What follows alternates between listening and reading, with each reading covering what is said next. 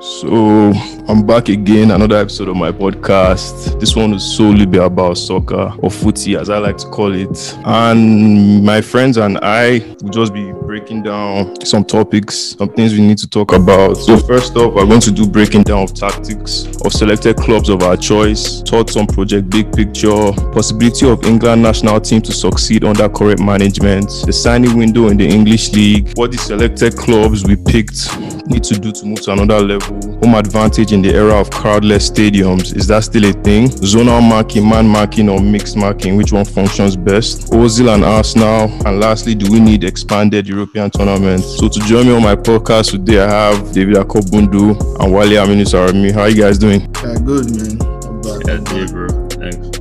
Not bad. Ah, that's not ent- that's not enthusiastic enough now. What are you guys saying? Yeah, I'm just Yeah, gassed, do you want me to man. shout out for you now? You want me to be doing some assaults? I'm chilling, Yeah, bro. I'm, I'm gassed to be here, man. When I when I saw you were dropping, I was I was really happy for you, man. I'm That's proud. mad, bro. Appreciate it. Appreciate it. So not to do too much, we just get straight into it. So, Akobs, uh, you can go first. So, what team are you analyzing for us today? It's not even a question, man. man Chelsea boy. about the one and only guy, the greatest team in London, man. I'm talking about Chelsea today. Hmm. Cup. Cap. Cup. Did I hear cup? Cap. Guy, no, no, no. Let's go now. um, so with Chelsea, I think the first thing I want to really talk about right now is our coach, Frank Lampard. Your legend now. Respect him. My legend, man. Actually see I love that man. And sometimes let me not lie, I'm I'm really biased to him because the guy, what the guy did for our club as a player was he was great. But um with his coaching, yeah there are a few problems with the way he he sets out his team. So when he first came, like last season, I, ah. I think I think he actually I, I don't think he did too bad with with the kind of squad we had with the academy players and stuff, but we had a big problem and that was with our defense. Like his defensive tactics were guy, there was something else, man. We I think in the top 10 in the top 10 teams last season, I think we considered the most goals. We had 50 something goals considered. You guys have Kepa now, so That, You guys had Kepa back that, then. guy, that guy is even a different problem. So people were the confusion was what was the problem? Was it that oh we just had a, a being a dustbin as the goalkeeper, or was it the defensive structure? And I believe a big part of the problem was Kepa because um I was I was reading something yesterday and I saw that last season we had the second fewest goals conceded in the league after Man City. So you wouldn't think a team that has the second fewest goals conceded would be conceding that amount of goals. you come again, And- come again with that point. I didn't really get catch that. Uh, so what I said was last season we Yes. had second least conceded goals. Uh, sorry, second least conceded shots. Shots, okay. Shots, yeah, no goals, sh- shots after Manchester City. So it's puzzling that a team that has the second least considered shots will be conceding that amount of goals. That means that there are two things involved. Your goalkeeper isn't making saves that he should be making, and then your defensive players are making silly errors that lead to goals, you know, that shouldn't be scored in the first place. So um, I think this season we tried to fix that with with the, we saw the work we did in the transfer market, man. Yeah, you guys did a madness. Brilliant. I think that's the best one that we've had since You I guys started- carried all the players and just like yo, we're carrying everybody. it's, it's, it's pretty much a new team, and we're playing with six new first team players. It's crazy. And then with the defense, getting Thiago Silva, I think that was I think that was huge for us, man, because we need that calm. We had the players who could defend, but the problem with them was there were no leaders. We had Rudiger. Rudiger is good, but Rudiger needs a partner beside him to calm him down. Same thing with Zouma. Zouma is Zouma was my favorite defender last season for us. I think Zouma is really good, but he also needed like a More experienced guy in the yeah, more. Experienced guy, because I remember the tw- when we won the league in 2015. That was when Zouma first broke into the team with Mourinho, and he was playing alongside Terry, and he looked so good. But last season, you're like, what's good? You can see the individual brilliance he has, but same time he's making mistakes. We had Tomori, another guy who that guy's really good, man. But the problem is there are just people that are better than him in the team, right? You now. think you think so? Like I think I think uh Frank didn't actually give him a fair go round because My problem with Frank was what he did was at the beginning of the season, Rudiger was out, and we only had three options. We had Tomori, Zouma, and Christensen. What he did was he partnered Tomori and Zouma together for a few games, and then they were they were they were gaining this partnership. They were building this partnership that was looking really promising. And then all of a sudden, Rudiger comes back in. And then you know how it is with these managers now. You already know Rudiger is the number one. So even if you see something is working, you want your Just number like- one players in the team. So what do you do? You take out the boy back that just came through exactly and slot him back into the team. And then we started looking awful. And then he started mixing, changing. I, I don't even think he, he played a defensive partnership for more than 10 games that season. You will see different combinations. Christensen, Zouma, Christensen, Rudiger, this next game, Tomori, Zouma. It, it was it was crazy, man. Yeah. So, That's true. yeah. But this season, I think he's he's really fixed. He's really fixed that like our defense, uh, his defensive work has has improved. Yeah. The problem is now finding that balance because all of a sudden we're not scoring goals anymore. Nobody's nobody's scoring goals, bro. yeah, no, ours is ours is crazy because the thing that the thing you knew about Lampard was you will score, but you will concede. That's the thing. So we win games 3-2, 4-3, 3-3, high scoring games. You were sure Chelsea were going to score. Even the game we played against Southampton, I think two weeks ago, we were leading them 2-0. They scored us. We give another one back, 3-1. But then they scored two again. And so I think the game before Sevilla that week he worked on his defensive tactics, and then everybody else forgot how to attack. yeah, that game was boring. that game was boring. The United game was boring. I pray to God our match against Burnley this weekend isn't boring because I don't think I will watch the next one after that. That game was boring. But what do you think about what you guys are doing on the attack, the midfield? I think the attack is promising. Is you, you can't forget, dude, that our attack. Well, if we play this guy's primary formation is a four to three one, and Yeah. that front four out of that front four, three of the people who are going to be in the first team out of that front four are playing together for the first time. Those are the three new signings: So what Hakim three? Ziyech, Havertz. Hakim Ziyech, Havertz, Werner, then Pulisic is part True. of it. True. So um, you need to give these guys time at the end of the day. You know, they, they are true, they're coming from different leagues. They haven't played together. I mean, except Werner and Havertz, who have In played Germany. in the Germany national team, but still they haven't played a club football together. And I feel like a lot of people are forgetting that this season is a weird one. It's not like they had like preseason or something, you know, to, True.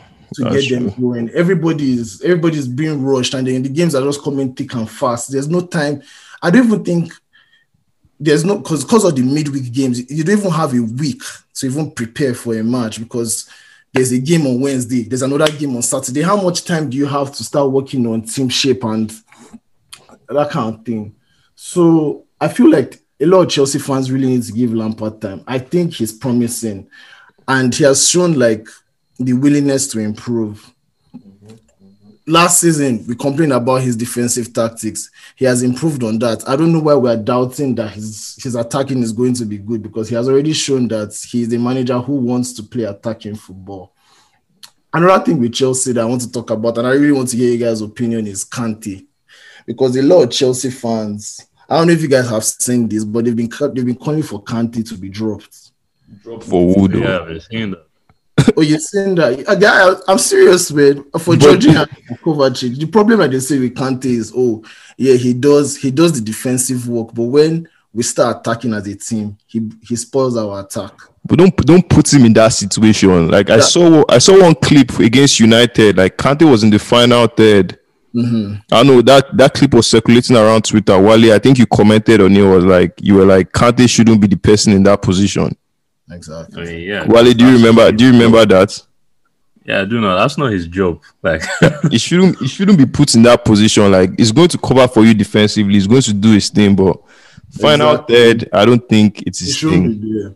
And Shouldn't then this they- problem, this problem started from Sarri. So what happened was Sorry, is a dead coach. Don't mind that guy. So he sorry, Sarri's zone was 4-3-3, and his midfield was Jorginho at the base, Mhm. Kante playing in the eight, and maybe Kovacic or Loftus Cheek at the other side. So Kante was very, very much involved with our attack, and we were begging this man that this guy, this is not where he's supposed to be playing. But that guy is stubborn. And his argument for Kante not playing at the base of the midfield was, oh, he's not technical enough to play in that kind of position. Yeah, that's I mean Jorginho followed him from Napoli, so there was no way Jorginho was not going to was not going to play. Lampard came in, and then so I was surprised. Everybody was like, okay, now Lampard is here. There's no way Lampard plays this guy the same way Sarri used him. And then Mhm. Lampard did that, and everybody is shocked. Lampard's own argument was Kante is too good to just sit back and defend. I actually think so. I actually I think think- so. I, I mean- but the the problem now is last season he had a lot of injuries. He was in and out of Yeah, I was in and out of the squad. And I think a lot of that had to do with the amount of football the guy had played over the years, man. The guy has tried. Leicester during Conte, Conte almost ran that guy to the ground, man. Uh, even World Cup now. Even Even World Cup. Cup, exactly. So he, he, I think he played like half of our games last season. It was, it was ridiculous.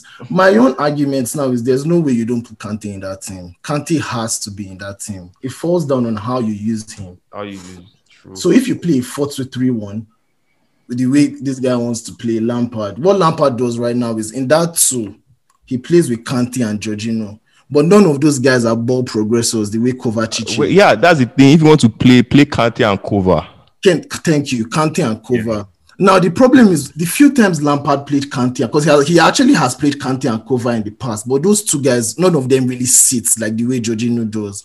And when you are playing that four to three, you need one someone that's Yeah, going at to the base and just sit. and someone who's going to box to box that's going to go back and forth.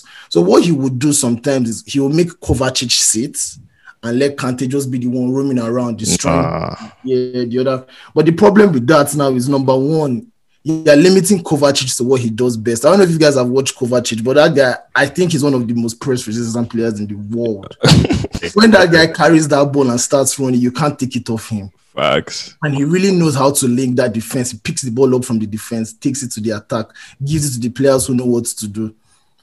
One pro- that's one problem with having Kovacic be the one to sit. He can't do that. Another problem is he's not as defensively sound as Jorginho and Kante. So my what me I'm advocating for is okay, we know what you want to do with Kante. You want him to roam around the pitch, destroy, get the ball, win the ball up in the opposition's half, you know, win it in high areas in the pitch, and then turn that to a counter. But just don't do that. Let Kante sit for now. Until mm. you're able to buy a Declan Rice who can actually now play that kind of role. Exactly. Or, or an Ampadu who we have on loan. That guy too is also good. That Let guy's that Kante guy's decent. I don't see why you guys are running for Declan Rice. You can build. I mean, not build, but you can you can I'm- develop that guy. I'm He's telling well. you. He's Welsh now, if I'm not mistaken. He's Welsh, yeah. Yeah, He's, and the more guy, for did you see his game team. against Liverpool? Man, that boy bust it in the middle. That's good. Nah, I really I'm don't think we need rice. We don't need to spend all that money on rice, I man. When you have someone like Ampadu waiting. True. May I even have a question for you? Like, who is Mason Mount? Like, is as if Oh, oh, oh, oh, that's Lampard. is as is That's- as if Lampard Lampard has something for him? Like, what? Like Mason Mount always find himself on the team. Yeah. Shit, like, I have a, oh. I have a theory about Mason Mount. So have you guys seen this video when Lampard was I think 17 years old and then his Harry Redknapp was his uncle. Yeah, And they had this they had this um, press meeting with like West Ham fans, and one guy was slating Frank Lampard, saying that oh he only plays because he's um, Redknapp's nephew.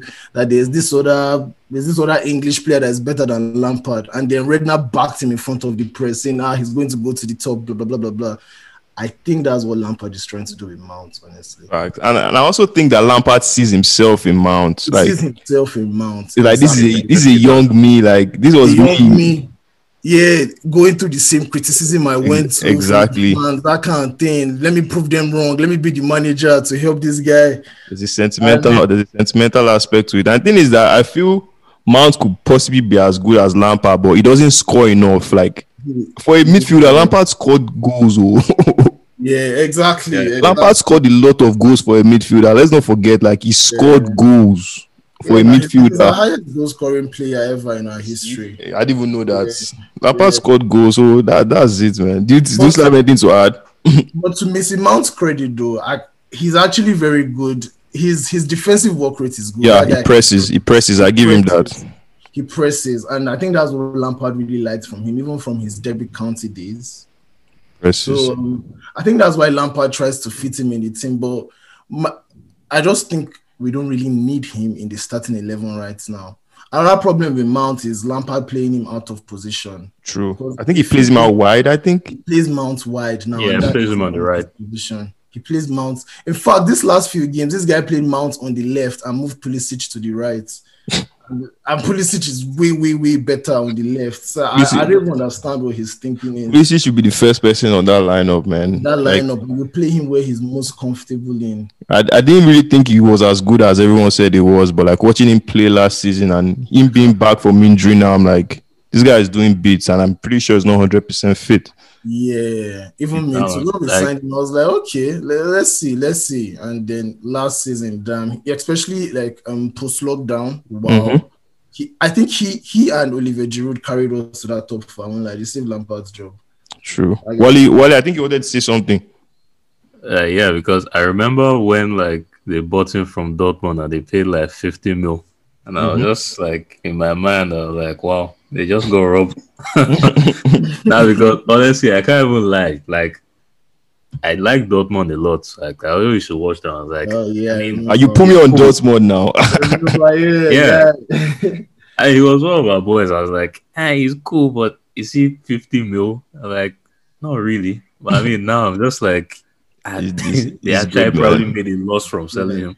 Captain, Like, Captain America. So good. Like, Captain so America good. is good. He's good. Akobs, you still have anything to say about Yeah. Chelsea? Um, Hudson-Odoi is the one suffering it now. We're expecting him, but that one, I, I can't see, I can't see that guy having a future. But I don't think he's that good, man. Like everyone hyped him up, but I don't think there's I anything think- special about him. Bro, I won't lie. I think he's a little bit overrated by the fan base, and I think Easy, lot of that, easily. Which one is a little bit? Is easily overrated. I think a lot of that came from you know how Chelsea's history with youth players is that we never used to promote youth. but you guys have the best academy in England, oh. That's the problem. We used to send all of them out on loan. So during Sarri's season, that's before all these youth players came through. You had your Tomoris, Mounts, Tammy, all of them were on loan. Mm-hmm. We only had Loftus Cheek and Callum Hudson Odoi as the only youth academy players in the team. And then we were not really playing well. And then you know when you have this this guy, this this young boy in your ranks that is looking good, the whole fans are now shouting, "Give him a chance! Why won't you give him a chance? He's killing it in the youth league, guy. What are you doing?" And Sarri kept telling us that see, this boy is 18 years old. How many 18 year olds do you see starting week in, week out in their teams? At that time, we still had we still had Hazard in the team, we still had Willian, and we still had Pedro, who were who were kind of annoying to the Chelsea fan base, but then they were still getting the job done.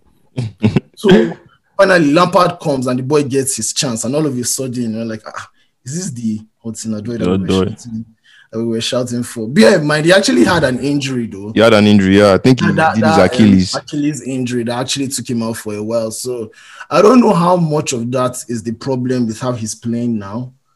But yeah, I think he's not as good as we thought he was. I, we, we have better youth players. We have Reece James, who I think is the most promising of all of them. James is solid. James is solid. Like another another person that guy's height was Ruben, man. Like I oh. enjoy Oh, I enjoy watching Ruben play because that him being so tall, being able to carry the ball, like is nice to watch, but he really doesn't do anything with the ball.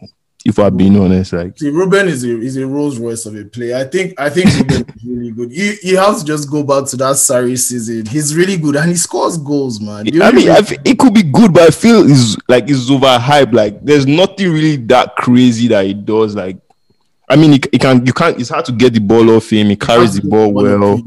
That's the problem. When he gets to the fine, when it's now Yes, the final third doesn't do anything. Problem. That's that's that's the problem. But that, then he will build on that. I know there's a joke about how old Loftus Cheek isn't young anymore. Why do we still try and call him a youth? He's not young. He's yeah, relax. But he's starting for Fulham now and he's playing 10. So let's hope he develops then. I was watching the Fulham game.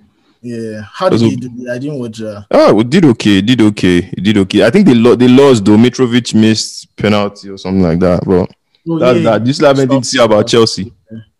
Um, yeah, so my final my final word on Chelsea, because me, I know I can talk about Chelsea too for hours.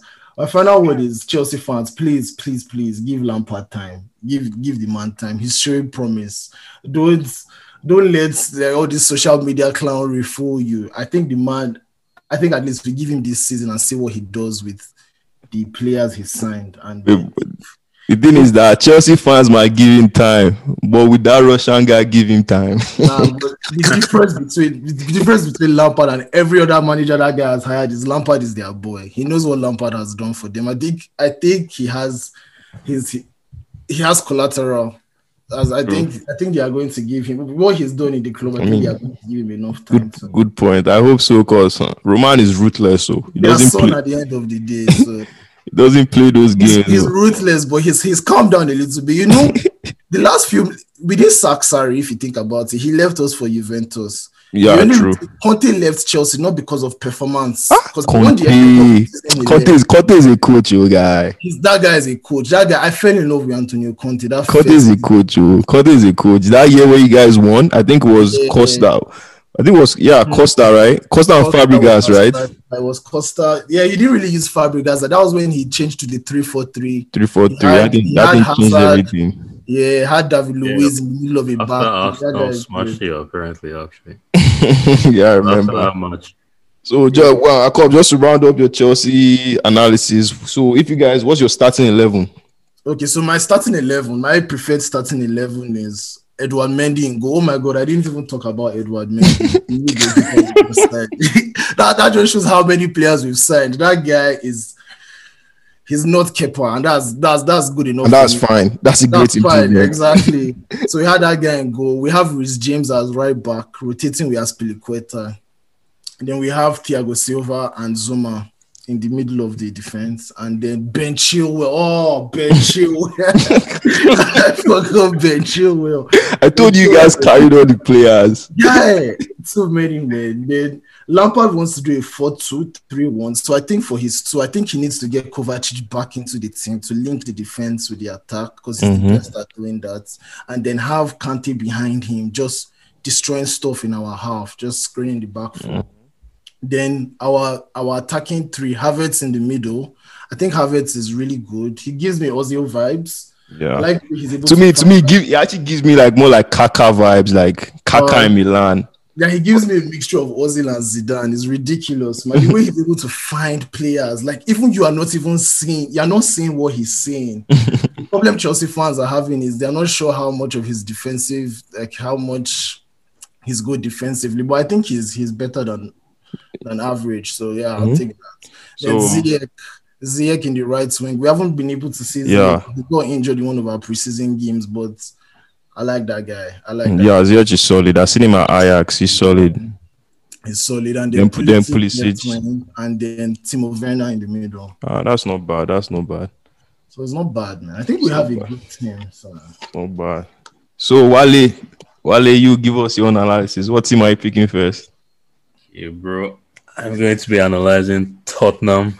Jesus Christ. Yo, Spurs. Spurs, they are dangerous. So Yeah, man. Oh, I even watched like their last game against Burnley, and it was just like they had lower XG than Burnley. and I mean, No. you think that it's terrible, but like this is Mourinho. Like it doesn't matter as long as you win. That's just the key true, thing. That, true. By the way, like I've actually been quite impressed with them. Like especially this season. I mean, last season I didn't really see anything like that special. Partly because I don't like them as a club. but I mean, like they weren't exactly they didn't gel that well like last season towards especially like towards the end. They didn't really look that convincing. Like this season, the way they started, it's just been insane. Like Kane, he's literally he's on another level right now. I honestly cannot believe how he keeps on finding some. Like it's so because of it's this telepathic at this point, man. Like yeah, I swear. Like I saw this stat that said like since like 2015 or something like they was like the goal combinations they've had is like 28 or 29 by now. Like that's just insane. it's honestly insane. Because like when they sold Eriksen to Inter and like they didn't have an actual prime creator, and I Mhm. think that they assumed that Lo Celso was supposed to come in and do that, but like I mean, he's not Eriksen. Like he's Mourinho's kind of playmaker that'll come in, kick people, give a few good passes, but like he doesn't have Eriksen's vision. mhm. Like Kane has had to come in and like he drops a lot deeper now, and because of how like they play, where like they just utilize like pace on the wings, Kane can drop to like the midfield. Then he just pings these ridiculous balls up to Son. Yo, He can to cut me, eh, or just drive. wait, just to cut you short. Why to me, Kane is the best passing striker we've ever seen. Like Kane is an underrated passer for a striker. agree with that, man. Yeah, he is. He definitely is. But the thing is, I think like he's definitely improved a lot on that, like this season particularly, because like twenty five percent of his career assists or something have come this season, like alone. It's mm-hmm. insane. But I think it's also maybe because like just because like maybe that the quality around him has improved as well, like in terms mm. of like having Son and like Bergwijn, Lucas Moura. Like I won't get to Lucas Moura in a second, and like Lamela and all those guys that are also supposed to be competing with Bill for attack. Like these guys have so many players in attack. They are they are deep. Like they are they are deep. I feel they can win Prem. if Mourinho does his, his thing and plays his cards right, I feel they can win Prem.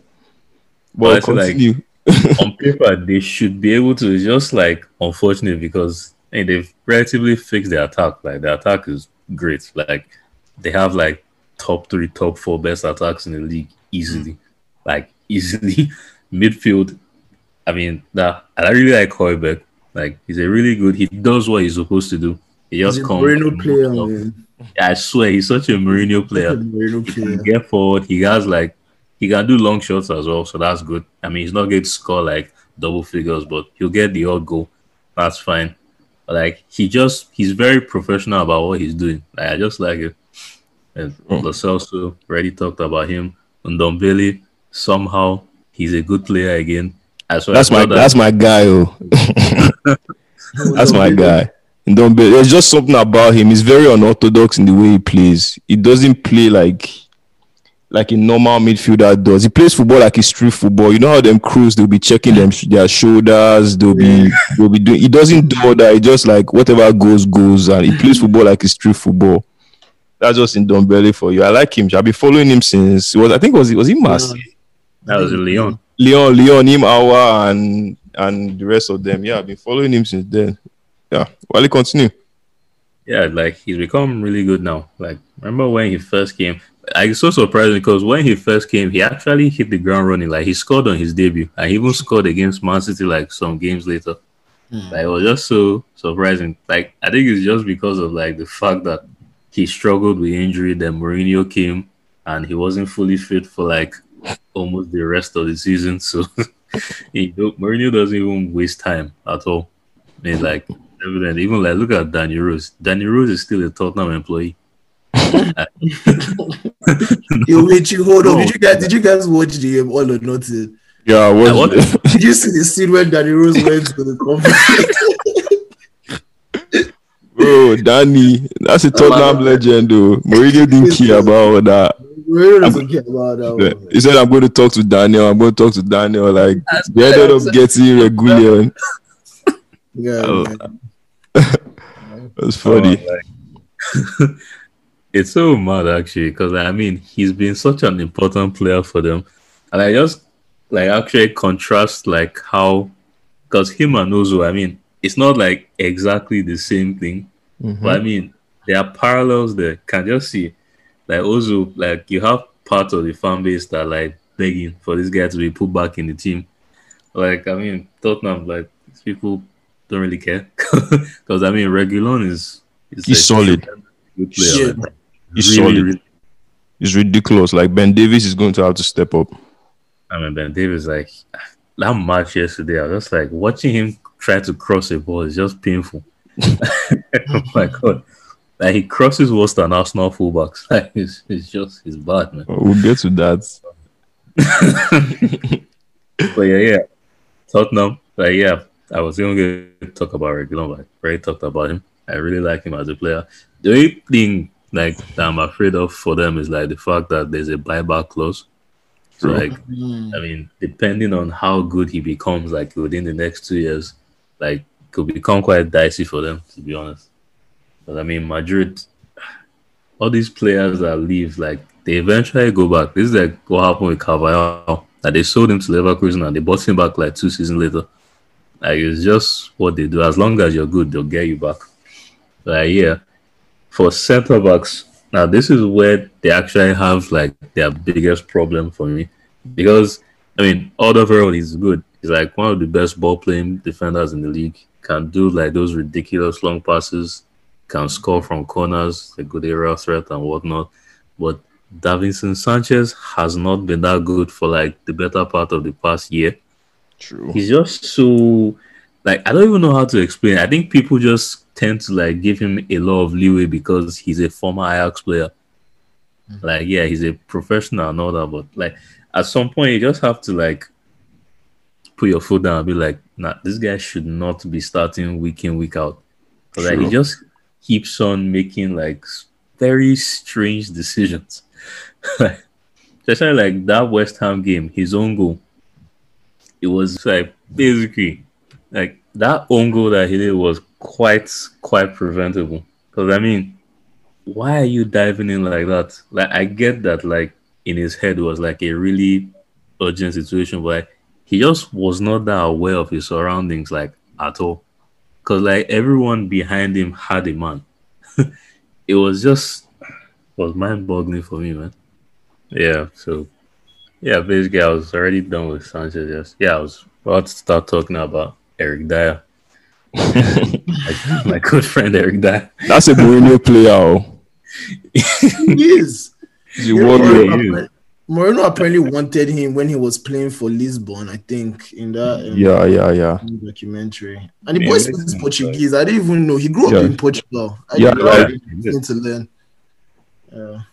It's crazy because like I remember when he was first coming because I wasn't just Spurs that wanted him. I think Everton or someone else wanted him as well. Mm-hmm. And that might not even be true because you know, like English clubs, everyone links them with everyone. Mm-hmm. Doesn't really matter. so I remember when he first came, he wasn't even like a centre back when he first came. He was like a fullback or something. Mhm. and then he moved to like being a DM, then started playing center back. Like he's just been moved about. I think now he's just like properly settled on being a center back, which I mean is kind of like an actual good career move for him. Because I mean, midfield he's not going to get like that much game time for either Tottenham or England, and like I don't think he wants to leave England. Sorry, leave Tottenham. I think Mourinho even wants to sell him anyway. Like so if I think that he's actually quite solid. Like he's he's fine, honestly. Like if anyone is going to remove Davinson Sanchez from the team, she is probably going to be him. Cause I mean, like they bought someone like else from like the championship, Joe Rodon. Like I'll be honest, I haven't seen that much of him, but like I've heard that he's pretty decent. Like we'll just have to wait and see about that. And like right back, that's Aurier and Doherty. Like, I was actually quite surprised when I heard that they had gotten Doherty because he was like 15 mil. And that was actually quite surprising. Hmm. Because I, I could have sworn that he would probably be more expensive than that. And that because it was just out of nowhere. Just said I was going to Tottenham. Like I really liked him in Wolves, especially like when he was actually playing as a wing back and not as a right back like he's playing in Tottenham. Like, I mean, you know what he gets you. Like he's going to be advanced. He's going to cut inside. He can cross. Can also finish. Like he's just he's a really good player. I think he's a really good buy for them. Like the thing with Aurier, I think like when they were buying him, like in their minds, they just felt like they were buying like another Kyle Walker. Like he's not exactly the same as Kyle Walker. Like there's so much different. Like I mean, like they're both fast, yeah, they're both strong and all that. Like Kyle Walker, the way like they read the game is just so so different.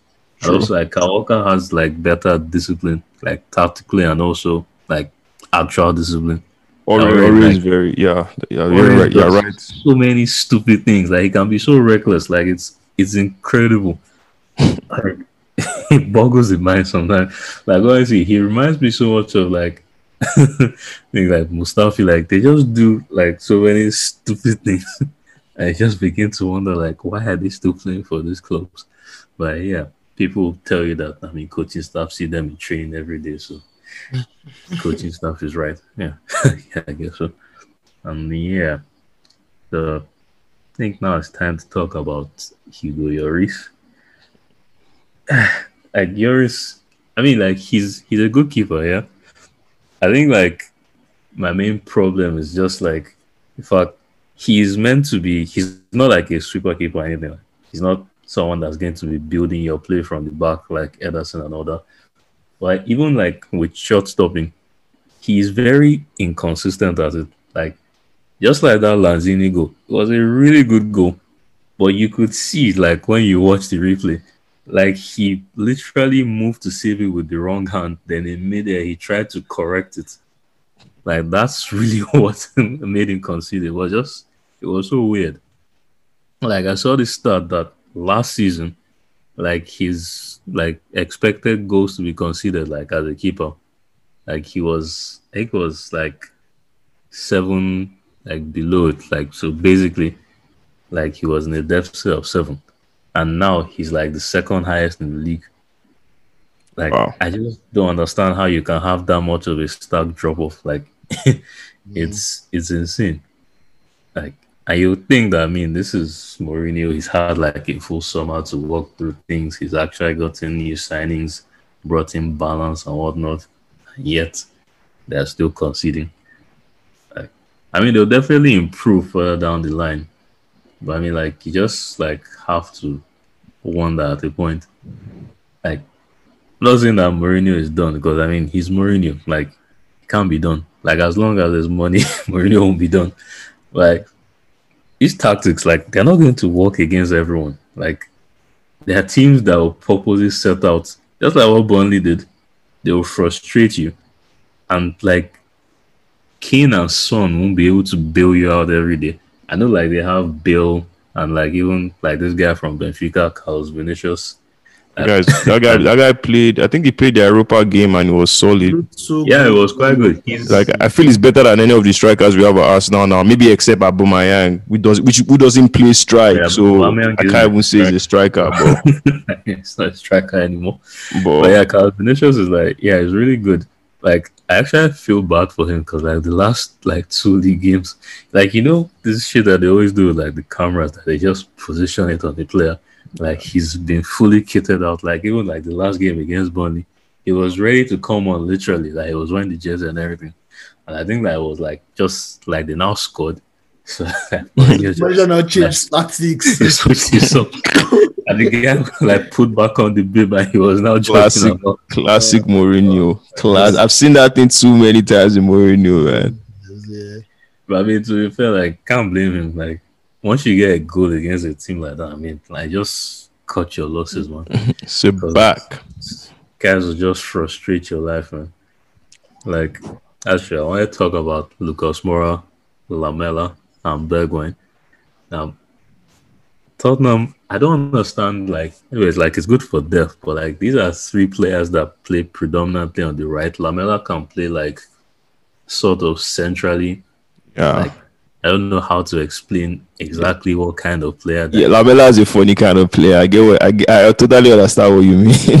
It's just very hard to describe. like because I think like his main prerogative when he comes on is just to foul people and frustrate them, like Yeah. primarily before creating chances. 'Cause, like he's the one that got Martial sent off. And like I remember like that match, like from Leicester's title winning season against Chelsea. Like he was just instigating stuff throughout. Like he's I remember him stepping on Fabregas' hand Yeah. like when he was on the floor. I remember that battle at the bridge. That guy is on. Yeah. like yeah, he just he's quite a dirty player. So and like that's why I believe that he will be successful under Mourinho.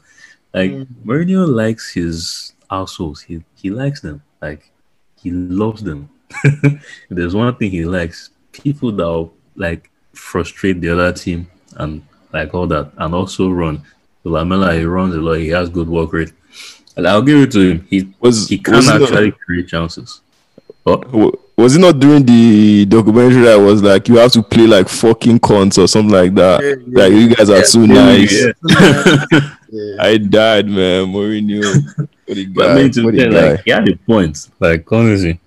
Because, I mean, under Pochettino, like, in, eh, it's not like you really were afraid of Tottenham, like, imposing themselves on you and stuff like that. I mean, sure, they had Kane and Son and all that.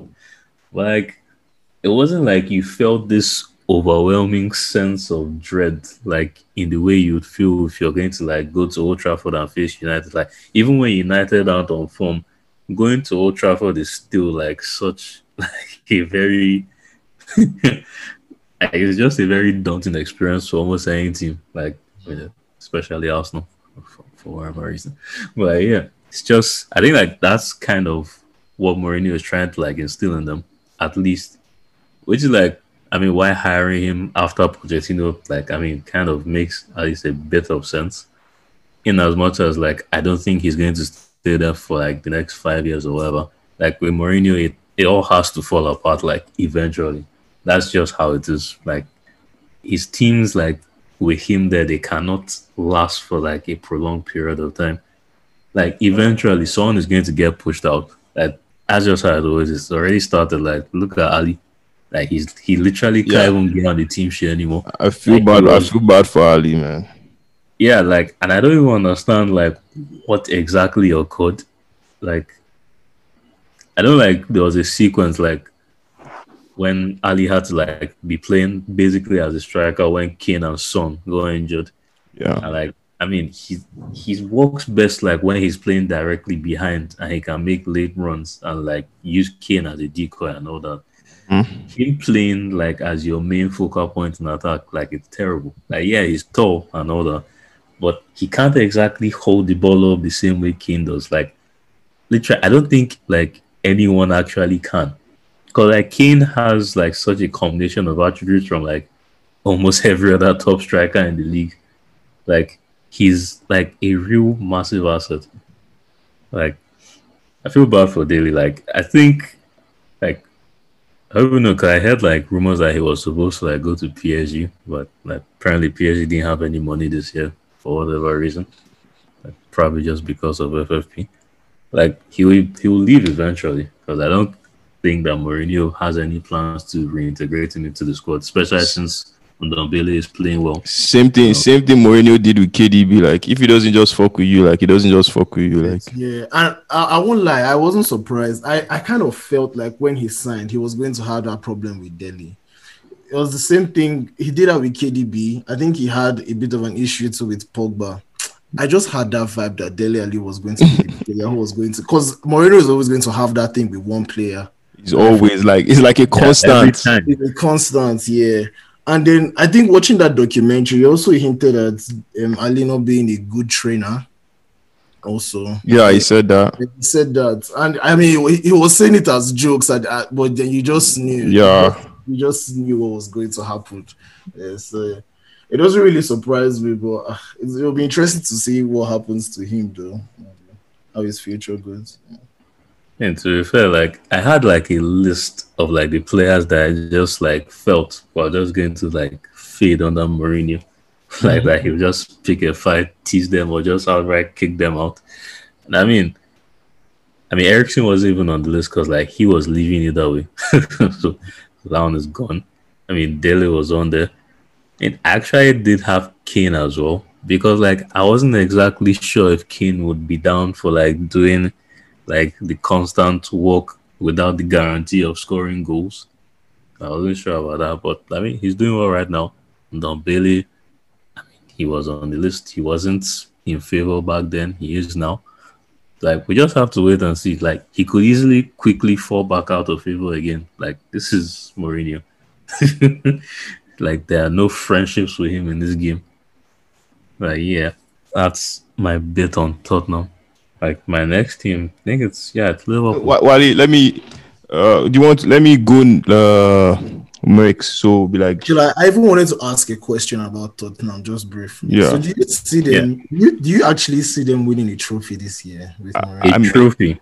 That that yeah. depends. Like FA Cup, like League Cup. Yeah, they have a very good chance of those two. Yeah. I'm thinking he might take one of those cups. To me, they are to me they're even a sleeper for Prem. Like if everything can go right, like if they can. But Shibomi is the Premier League. Everything does not, everything does not go. everything does not go right. Yeah. And and Tottenham, man, there's just something about them winning trophies. Like to be honest, I'm an Arsenal fan. They've had a better score than Arsenal most of the times, mm-hmm. but they still have nothing to do for it. Exactly. So it's just like are these guys cost or what? That's just my fear. But their squad is so deep. Like they don't they don't need to to play a player that is not fully fit. Like if you're not fully fit, sit down.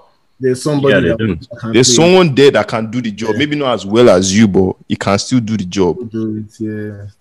That's the thing. But let's see. I want Mourinho to win something though. But I mean, I'm an I want Arsenal you to fan. win something Yeah, as well, just not at Tottenham. That's just it. While while you are done with Tottenham, right? Yeah, wait. No, actually, yeah, I have like one question left for you guys. Do you guys read Harry Winks? Winksy. Ah, it's okay, man. Like I wouldn't really care for him in my midfield. I won't lie, man. Winks. I mean, uh, players like Winks, they, they they need someone else for them to be as good as they can be. Yeah. But I mean, Why- what exactly like is he? Like, Oh, what is he? I feel. What is Winks? What is Winks? It was a passer. Wait, chill. He's So a wait, passer. He's a passer. He's a passer. played- and Mourinho likes that because he also he did something similar with where he plays wings and who right now is it wings and No, I don't think Winks has, has Winks been playing. Winks hasn't been playing this season. it was last season Winks was playing. yeah okay so who does he play now in their midfield He plays Ndombele, plays Yeah, it's Sissoko, like Oh, okay, Ndombele, okay. Sissoko, and Højbjerg. Højbjerg. guy that's a midfield man Bro, I'm telling you, Mourinho can sort it out. Yeah, to be fair, like this guy, Sissoko is a very silent gem. Like, I mean, he may not be able to like pass and all that stuff, but like mm-hmm. just the work rate that he gives you, Yeah, just a and just workhorse. moving the ball forward, like it's just it's mad. like, honestly. Right. the one guy we didn't talk about was Gareth Bale man It's true, true, true. There's really nothing to say about Bill, man. He's Bale. Right now, Bale is Like it's just the thing. Like he's not fully fit now, yeah. But like if he can not get injured again until like February, when he will probably like fully hit high gear, and Tottenham like stay within like the top four picture, like Mm. it could really be very devastating for everyone else oh because like the amount of pace like they will have on the counter because at that point Mourinho is probably just going to be thinking how best can I efficiently like counter smash the other team? Like he doesn't care about dominating the match. He just wants results. Like he's just a results based person which has worked for him like basically throughout his career. I mean he went to Man U. Like he didn't last like that long but he still won stuff there. Like he just wins stuff which is kind of like he's a, he's a serial winner. yeah, I mean, like even if it doesn't last at your club, you know you're going to get something out of it. A serial winner. That's more. But like, I think they also have like a really good shot at Europa. Like the only problem is just the fact that we need to take into account like the teams that are dropping from the Champions League as well. That's it now by Europa. Yeah, like I mean, God forbid, like Lazio drop out of like the Champions League to the Europa League. I mean, they would probably be my favorites to win the Europa League because like Immobile and Milinkovic Savic plus Luis Alberto. I mean, mm-hmm. it's just like the way they efficiently work as a unit. But yeah, Tottenham too, like they have a really good chance. Like, They have a solid chance. Is there- Do you have anything to add? nah, I don't. All right, it's finally my turn. Arsenal. oh, I've been waiting for Arsenal Don Arsenal. Mikel. Don Don Mikel. Oh, Mikel, disappointing. disappointing to say the least. Disappointing to say the least. Firstly, to start, I just want to just talk about how we play. Currently, we play 3 4 3. That's what we play. Three defenders at the back with emphasis from building at the back. Yeah. So that's basically what Arteta wants to do build from the back. He doesn't just want passing at the back for no reason. So solid back back work.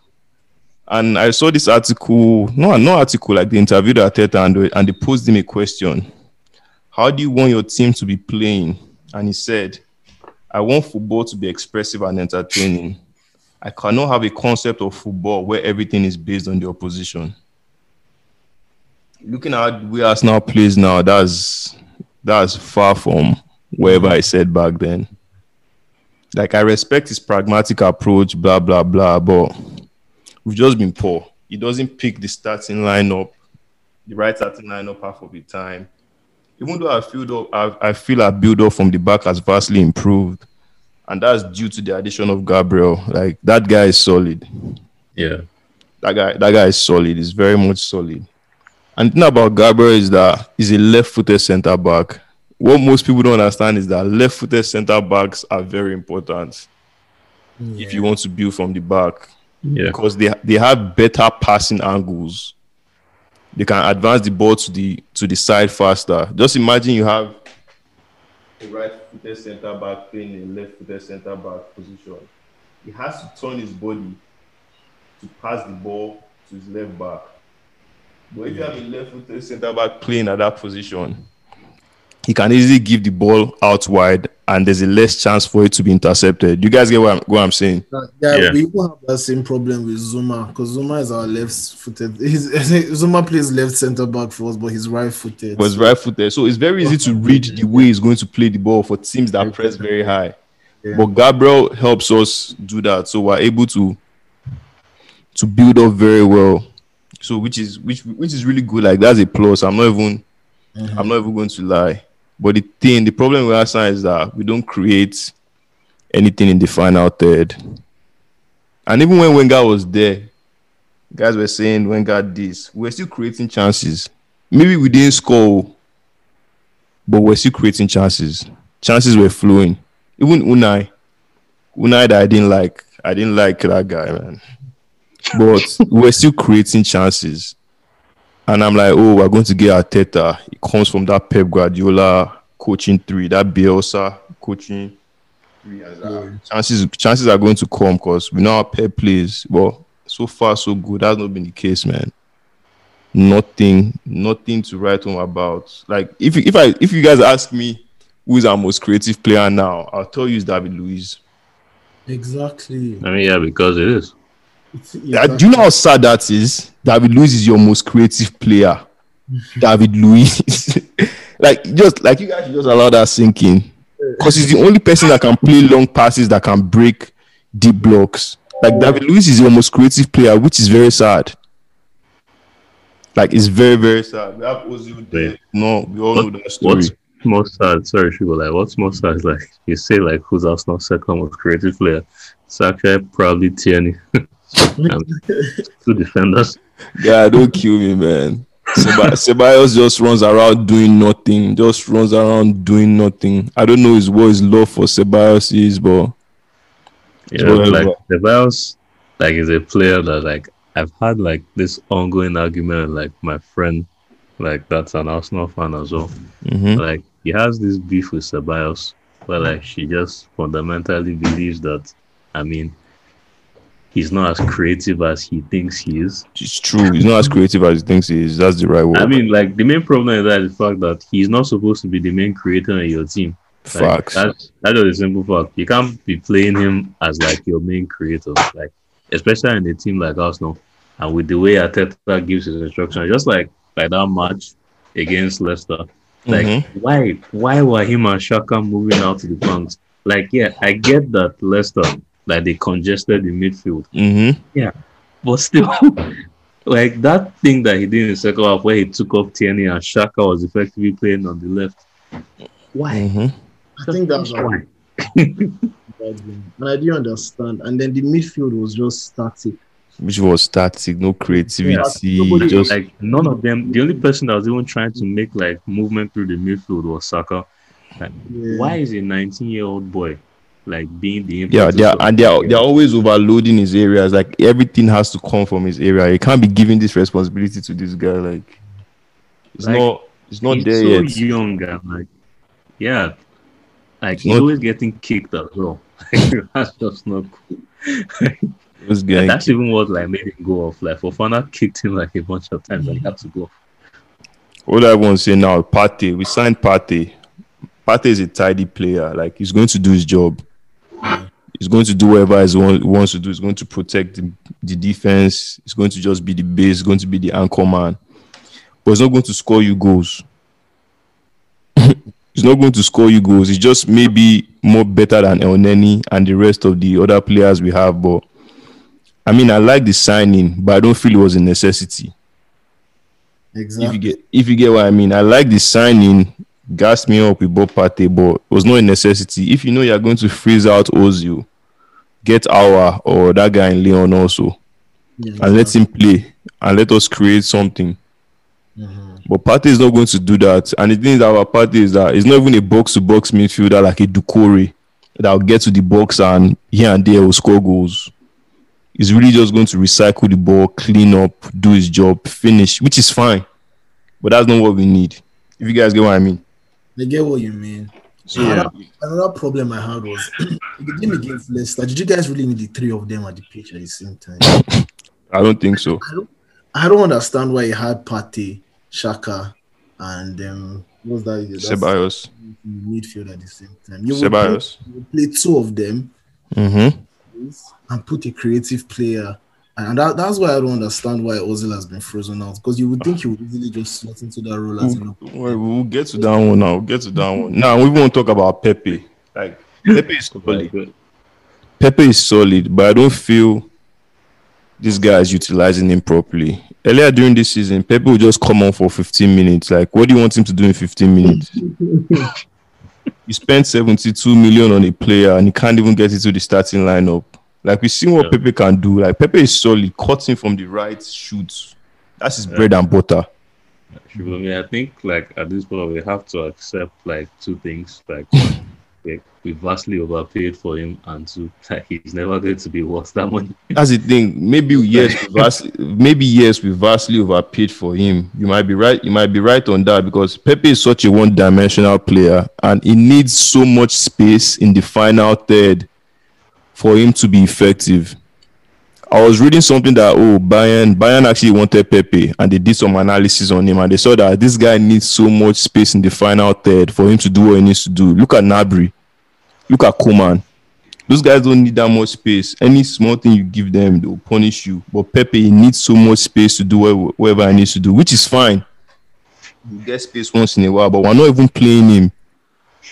We're not playing him at all. He's- even if they play him, they play him out of position. It's just sad to see, man, because I expected better from from this guy.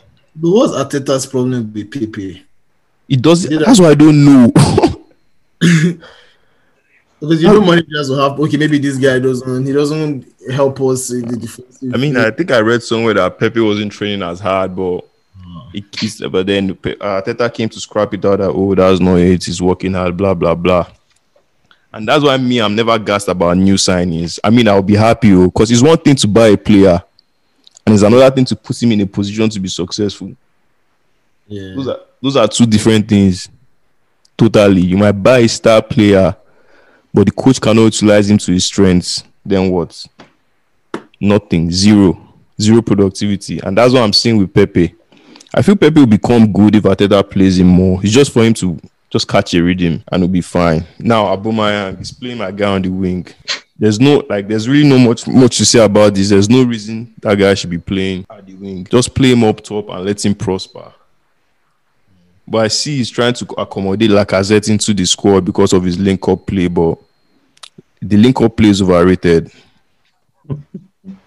is over. Is very much overrated, which is which is very sad. And also, like I said, we lack creativity with also frozen out. And he plays Saka and Pepe. These players are give and go players. They are not going to create anything. They are not going to. They are not going to break a deep block. Like they're not going. To, that's not what they are meant to do.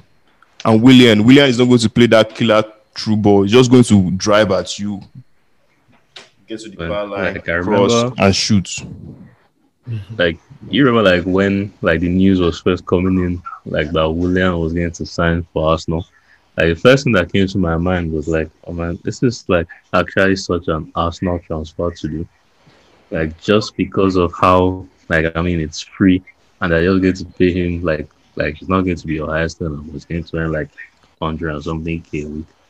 But also like I heard something like Arteta wanted to be playing him as the actual ten in the team.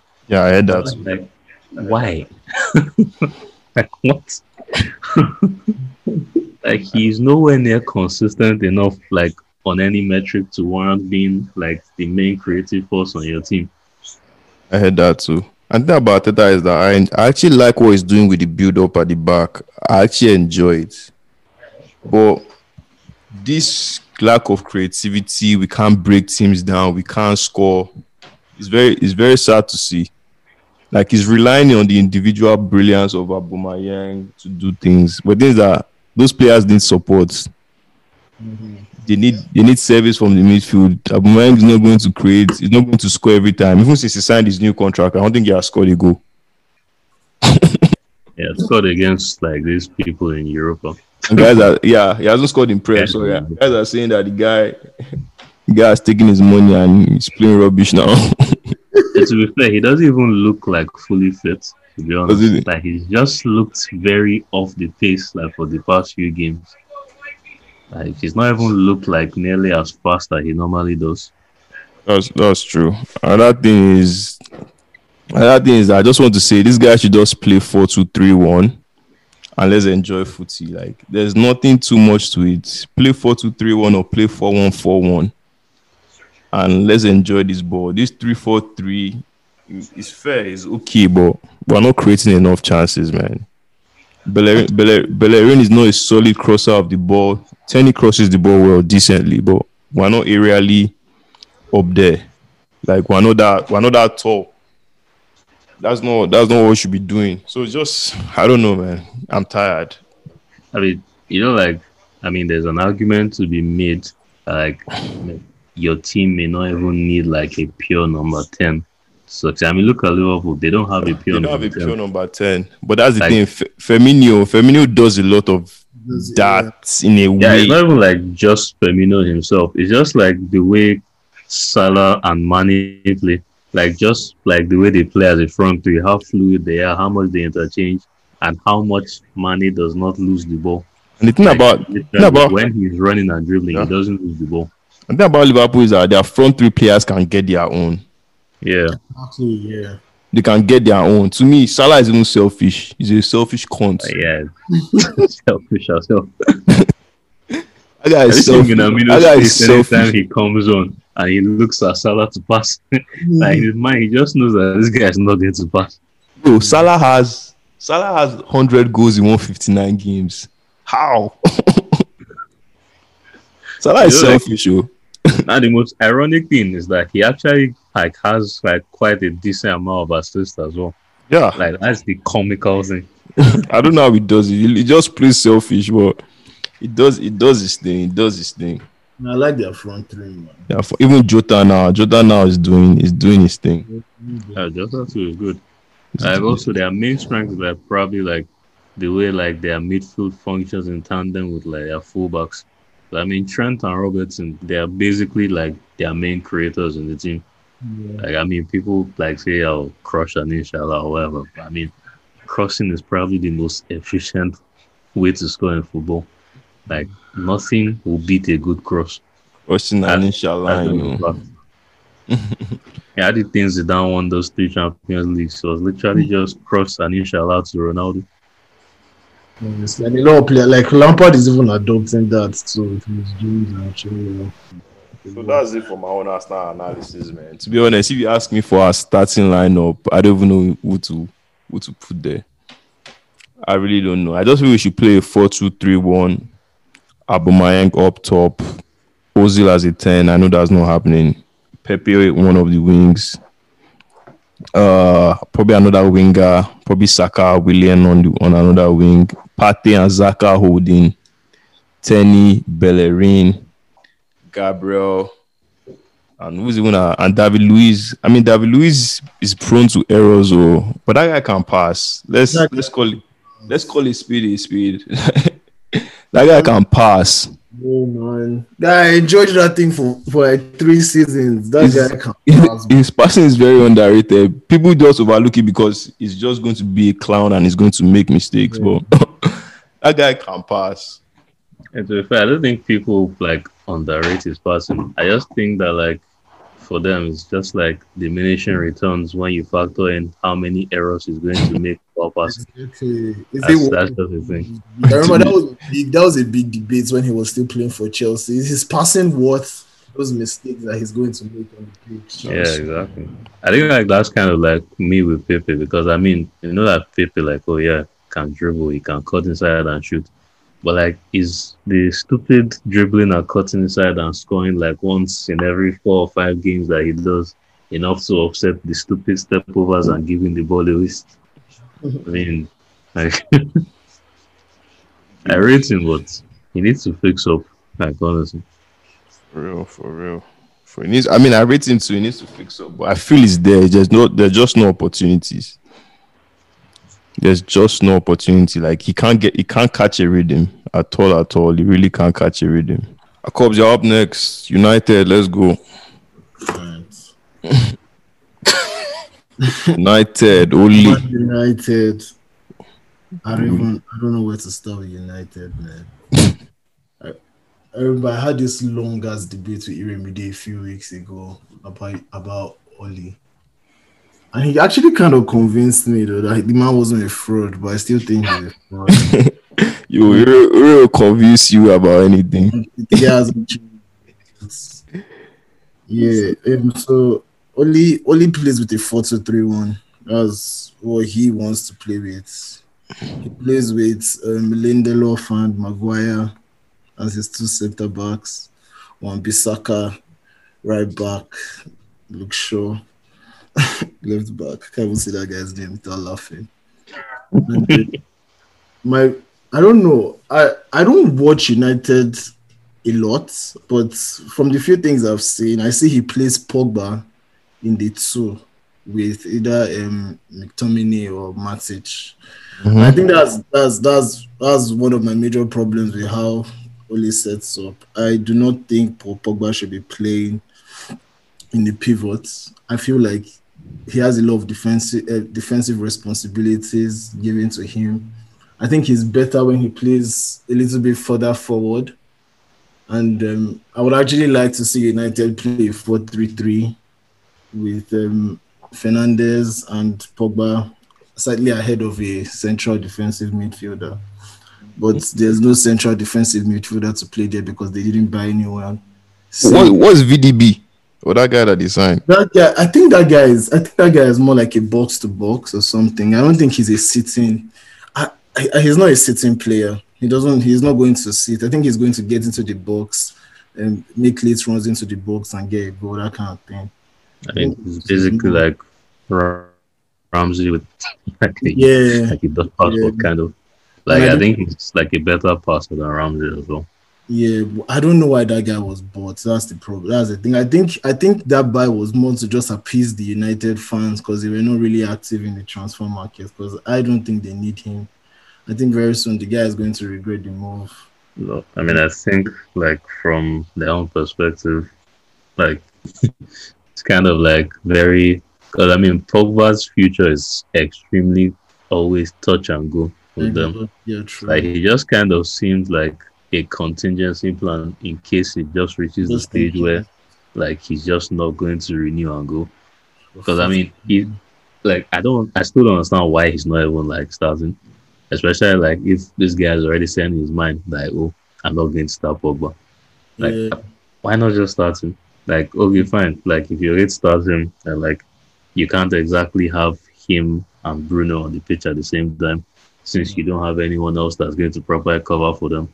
Yeah, Because I mean, like credit to McTominay, like he's a, a good lad. He works hard.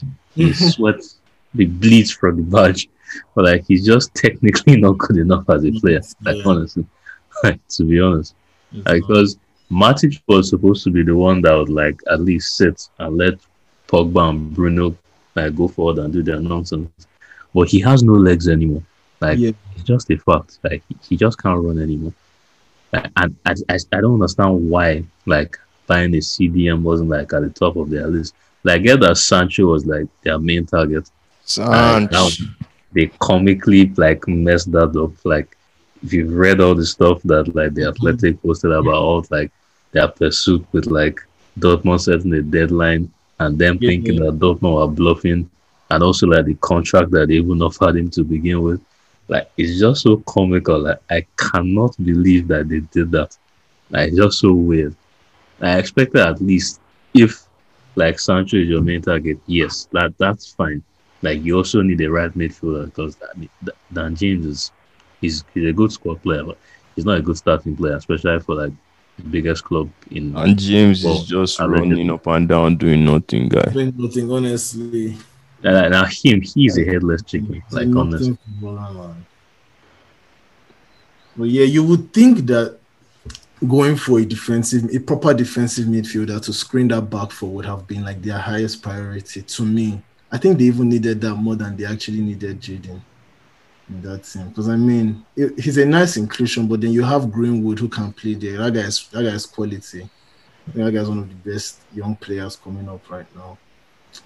But I don't know. I'm just not really convinced with um Ole Gunnar Solskjaer because uh the only time I really see him and I'm like, okay, wow, that was mad was when he's going against when he goes against like top teams and then he he does his counter. His counter attacking football is good because they really punished us with that last season a few times when he sets up with like the three five two. But then when he's playing teams that give United the ball and say, okay, come at us now. Come and score us. I think that's when they really have a problem. But uh I think they I think I think Cavani's inclusion in the team I think I think is an okay one. I, I don't I don't really know how well he's going to do. He looked good when he came on against us last week, but yeah. Then I like Rashford. I think I think I like yeah. I like Rashford in the team. Martial, I'm not so sure. I'm not so he was looking good post lockdown, but this new season, I don't know. But I think my question to you guys actually, because I was really thinking about this last night, and I wasn't sure if I should say this, but yeah, it's, it's quite a controversial one. Do United need Pogba? You think they need Pogba in the team? I mean, Pogba is Pogba is a quality player. Like you can't say you don't need him. It's always good to have a quality player in your squad. I mean, some people some people have given up on Pogba because some people believe that oh, he's going to have stellar performances here and there, then we end up having average as performances. So I get their points, but I feel Pogba is Pogba is quality I think he's a I think he's a good player individually, but individual. Yeah, I get what you mean. Ex- I feel like they can they losing him wouldn't really affect them. that's true. I don't think it would. And that's That- I don't know why I don't know why it's such a such oh my god, we can't lose Pogba. Guy, what are you saying, man? How can we sell? I really think selling him wouldn't be as big of a deal, man. We've survived without Hazard. Trust me, these guys can survive without I feel like as a, team, as a unit, they would do better without him. Because It's Pogba- I think that like yeah, we are sorry for cutting you off. Like yeah, in a question like, do they like need him? I mean, for them, it doesn't exactly matter if they need him or not. Because I mean, United fans, regardless, like Mhm. they will not want to let him go. Like even their club too, they don't want to let him go. Because I mean, part of like the whole playing for United thing, he is kind of like a brand in himself. that's true. Like he generates quite a lot of money for them Revenue. like yeah generates like revenue on his own and all that i think also like Uh, so while it's cut you off, Pogba reminds me of Odell in football. Like kind of they are yeah. just they are just they are just a brand in themselves. Like they carry that sort of cachet. Mm. Yeah, there's just something about them. That maybe they are not as good as their cachet makes them seem because they are better receivers than Odell Beckham in the league. But Odell is dancing, his off-field antics, just like, same thing with Pogba. They are just in that same bread. Yeah, you Yeah. can continue. That's what I just wanted to say. I, I see what you mean. i mean But like yeah. kind of the problems just like and yeah i think I, that's why i understand you ask like saying like they can just sell him and be done with it because like what's the point of keeping someone like you know like he's a world Cup, i mean he's a world cup winner like you've seen what he can do like Mm. at Juve for France. If you're not going to properly facilitate him in your team, why are you keeping him? Why when you know-.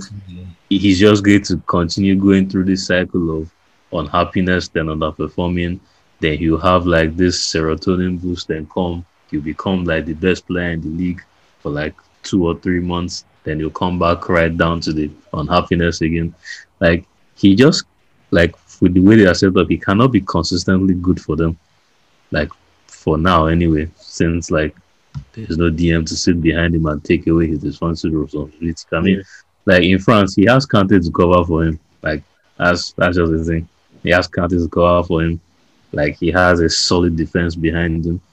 And I think this is one thing that United fans like they need to realize.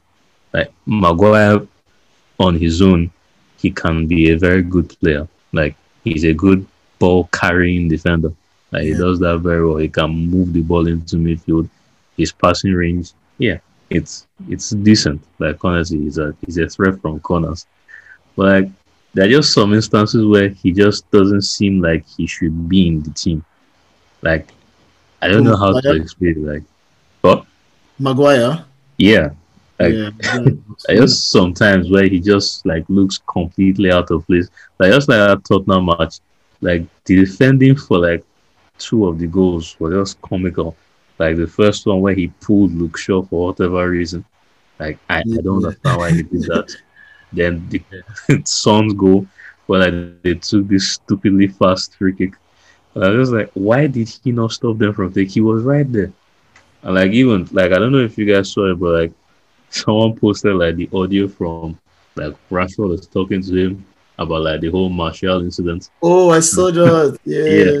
And like he was telling him why Martial got sent off. and, like. Rashford was like Yeah. him that why is it that no record for him as well? Mm-hmm. like, and like he just sounded so unconvincing as a captain. The captain. right? yeah.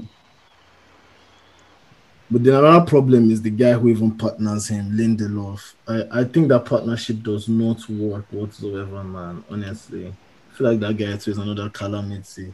And even Mourinho even spoke about it. He said the guy is weak in the box. Like you can't have, you can't have, you can't have a centre back that will be getting bullied by the opposition.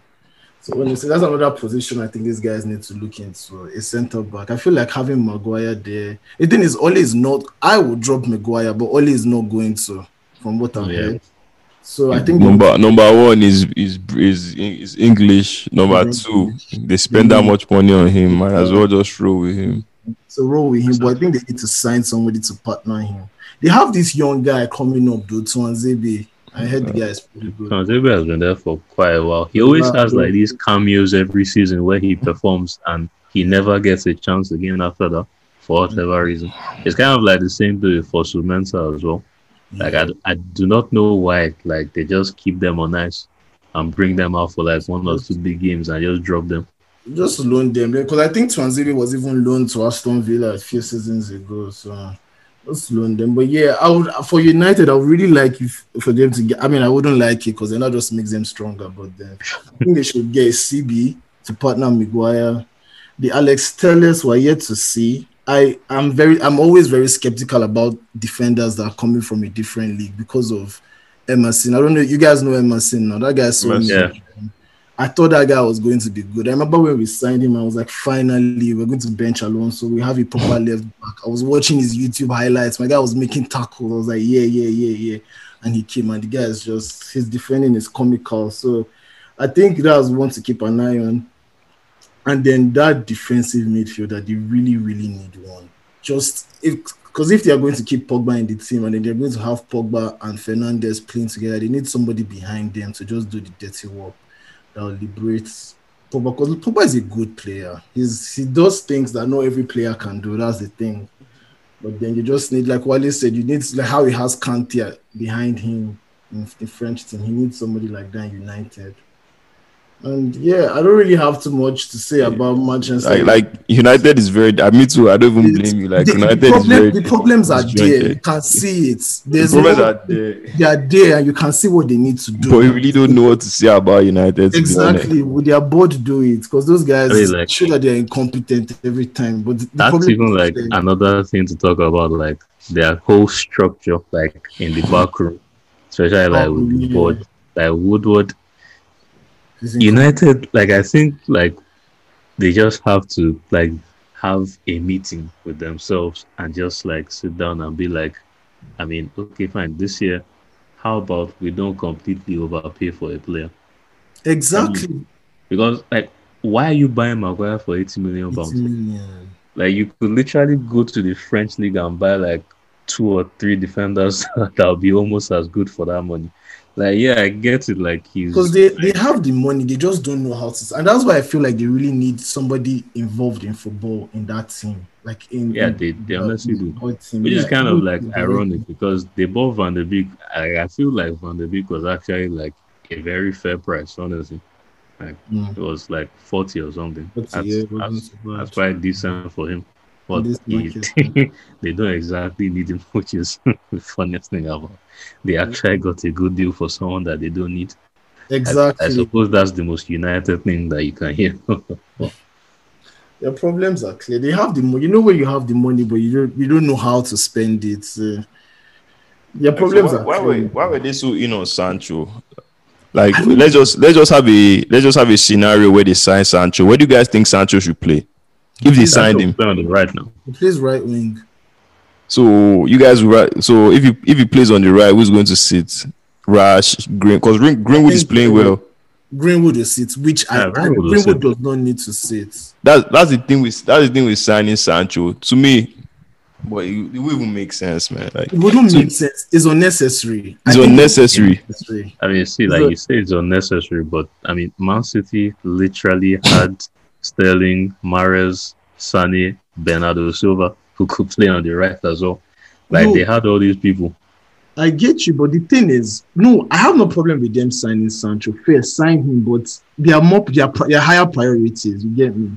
Fix Yeah, what you need to fix first, and then by all means strengthen your squad depth. It would be nice, man, to have a player like Mason Greenwood coming off the bench. But when you have when you have more important problems in your team, I think you should focus on that first before before worrying about that.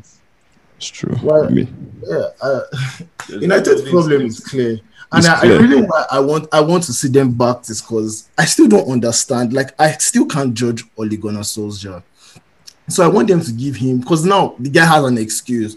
Uh oh, we didn't sign, we didn't, we didn't sign Sancho, we didn't get a defensive midfielder in the transfer market. Obviously, he's not going to be able to do what you want him to do. I want that guy to be back. I want to properly understand if that guy is really a fraud or if he's actually a competent manager because he still confuses me. United So this- confused. I really don't know what they can do. Like Yeah. I really do not know what they can United do. is a, is a weird team, man. It's, honestly. it's, it's really a weird, it's a very weird situation, you know, because you don't even know how they play. If like, what do they want to do?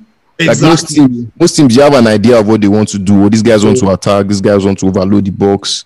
But what do United want to do? Like, I can't say this is how they don't have an identity. Yeah, the I mean, only like, thing what they want to do is like quite simple. It's just as soon as they can get the ball to Bruno Fernandes so that he can yeah. woo his way to give the ball to the to box, and Rashford or get the Martial. ball. Then one of them gets fouled for a penalty. Yeah, That's kind of like it Sad. always happens. Like that's what always happens. Like, Sad. and I don't understand how everyone keeps on falling for it. I mean, it's like the most efficient way to play football. But I think what also makes United so dangerous is the fact that they have so many like players that can just hit the ball from the edge of the box. I Yeah, mean, Greenwood can do it, Martial can do it, Fernandes, Pogba. Fernandes, Pogba. They cannot do it. even Matic Like, on a good day. very deadly. can get Yeah, shots. Matic on a good day as well. Yeah, I think even Van de Beek can as well. Like they just have like that as well in their Arsenal. But like Still no identity. they're just not a team that I can see. Like anyway, I don't think they even want to like probably dominate matches. So you know, Now those guys are happy to sit back and let you come at them, man. they did that to us a lot of times. I mean, yeah, that's why they succeed against bigger teams because like they're very good at just soaking up pressure. Especially if you make the grand mistake of trying to attempt to attack from Wan-Bissaka's side, because he will get you. It, it doesn't matter who you are, he will get you. And like mm-hmm. once they catch you on the break, because of how fast they are, yeah, and they have because the of how clinical Rashford has gotten, and how well his decision making is now, they will most likely kill you They like on will. the counter. They will punish you. Wale, let's get your take on on Liverpool. Okay, yeah. So Liverpool, like, I think like by the time like I had actually chosen to talk about that, I'm not sure if Van Dijk was already injured by then. So like, yeah, that that kind of changed my outlook on them a bit. Like even with Van Dijk out, I think like they're still I probably still favorites to finish like top two or maybe even win it. Like it depends on exact how long he's out for. It's probably for the whole season anyway. Yeah, his ACL is out for the whole season. But I think the main problem is like I don't think like they can spend like a whole season with Fabinho playing like a center back. At some point, he's going to have to play Joe Gomez and Matip. You, I was And- leaving. I was leaving my house today, and I just seen Fabinho even get injured. I'm not sure. I'm not sure how true that is, but I see him getting off the uh, pitch. I think Klopp will just legitimately have a breakdown if Fabinho got injured as well. Because, like, I mean, Thiago is a really good player, no doubt. Like, he will definitely come good. But, I mean, right now, he's not fully, fully settled, like, as of now. And Naby Keita, he's always, like, in and out of the team. Like, he's not that consistent either. Like, Henderson, and he's a mainstay, great captain. He's a good leader. And do Wijnaldum, like I read Wijnaldum a lot, and I don't know why Liverpool fans don't actually seem to rate him that much Genie Like- solid. on Twitter. Anyway, like they don't exactly like him. I think it's like because they cited this thing about his assist numbers being like really low, but I mean Thiago's assist numbers like they are they are dreadful because like that's not his job in the team. Like I think like they just have to like understand like as like I said before, like their main creative players are Trent and Robertson. Like that's just how it is. And also Firmino. And their main goal scorers are Mane and Salah. Firmino, for whatever reason, he's unable to score anymore. Like literally, like the match that they played this night, I just saw like a clip. and he literally just carried the sitter. I was talking. don't I was talking to one of my boys about that too. Like he hates Firmino so much. I'm like, you, this guy is the person that triggers the press. Not oh, because Liverpool press high. Like everyone's Yeah, always yeah. pressing, but everything starts from Firmino. Everything starts from think- Like he doesn't even like his main role in the team is not to score. Like the number nine on his back is a lie. He's not a number nine, like at least for the team. Like he does his job well. It's just a shame that he just cannot take the chances that he gets. And he used to before. I don't know like what exactly has happened to him. I don't know if it's a mental thing or whatnot. Like maybe he's just like really like he doesn't trust his own finishing anymore, which is a shame because like he actually used to be really good like at finishing. At the season that he got like 15 goals, like so you know it's something he can do. Like I just think he needs to hit his stride again. Like I don't even need to talk about Trent. I mean, like this guy's like probably best crosser in the league or second best after KDB. He's just like really, really good. Like him and Robertson. Like anytime Arsenal have to face them. Like I just see like Trent on that team sheet and Robertson. I was like, please, like can they just like have enough like? They're just like really that good. Like and even from set pieces as well. Like it's it's just insane. And I always like wonder like why why do we not like Arsenal? Why do we not have any luck at like making fullbacks like across? Like I like Bellerin a lot. Like he's nice and everything. Like I'm, I'm all for him being vice captain. Why can he not cross? like this is someone like him and Trent. Like they both started out in the academy as midfielders. Why is it that one of you can still cross and the other one cannot? They need to look into that. And Alisson is back now. So that's good for them. I was going to have to talk about Adrian before. Like, almost what can you say about him? Like he's extremely error prone. Like anytime he plays, you just feel like the other team at least are going to get a chance, get a goal. And he's just bad, which is quite surprising because like I mean he was very decent at West Ham like before he came. Like I, I found it so surprising that when he came and he was just bad. And like it's shocking because it's not like Claudio Bravo that moved from a whole different league to like England and he just got exposed. Like this guy has been in England for like such a long time, and he was actually good. Like it's weird. Mm-hmm. Alisson is back, so that's calm. Then I talked about the midfield. Mostly talked about Salah too, actually. I mean, how many goals do you guys think that he's going to get this season? when does he have now? Salah Seven. Yeah, in, in, in so. prem in prem or in all comps. Uh, like just go with Prem then all competitions. Prem at least Salah is good for a solid 15. And I feel I'm, and I feel I'm even selling that shot. He has six right now. Yeah, he has six in the league right now. So I think like he'll probably like clock twenty, like maybe like early twenties. You know what? 20, yeah, twenties. I know it would be kind of more for him.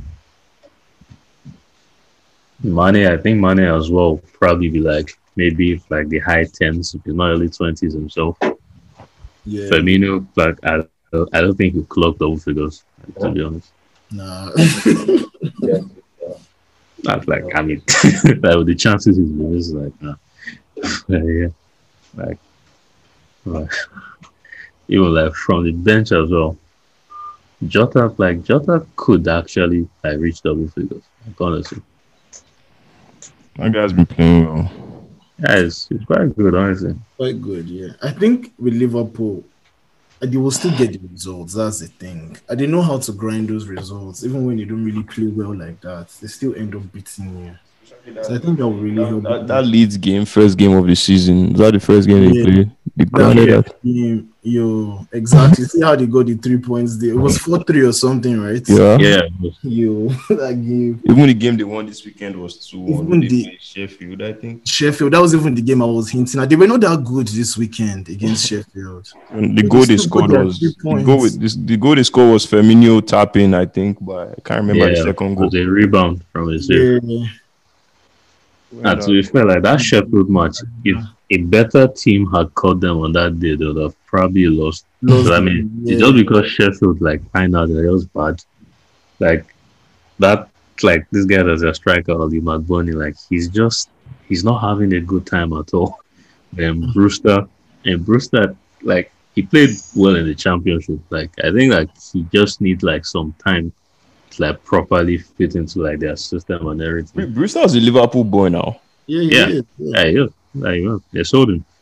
Wow. Like the only problem is just that he needs to have like an instant impact because of like the club that he's playing at. This is a club that like at this stage they are they are fighting relegation. Like it doesn't matter where they finished last season. Like last season was like a massive anomaly. Then this guy should just stick to what was working for him last season. What's the She- what's his name again? Slope. Elder, the Sheffield boss. Oh. Yeah. Like, did he? I don't know if you know too much about like his transfer activity, but did he sell a lot of the players from last season? But they're just mean, not like- doing it this year. They really sell anyone to be fair. Like they still have like most of the people that are there last season. I mean, McBurnie, McGoldrick, they're all still there.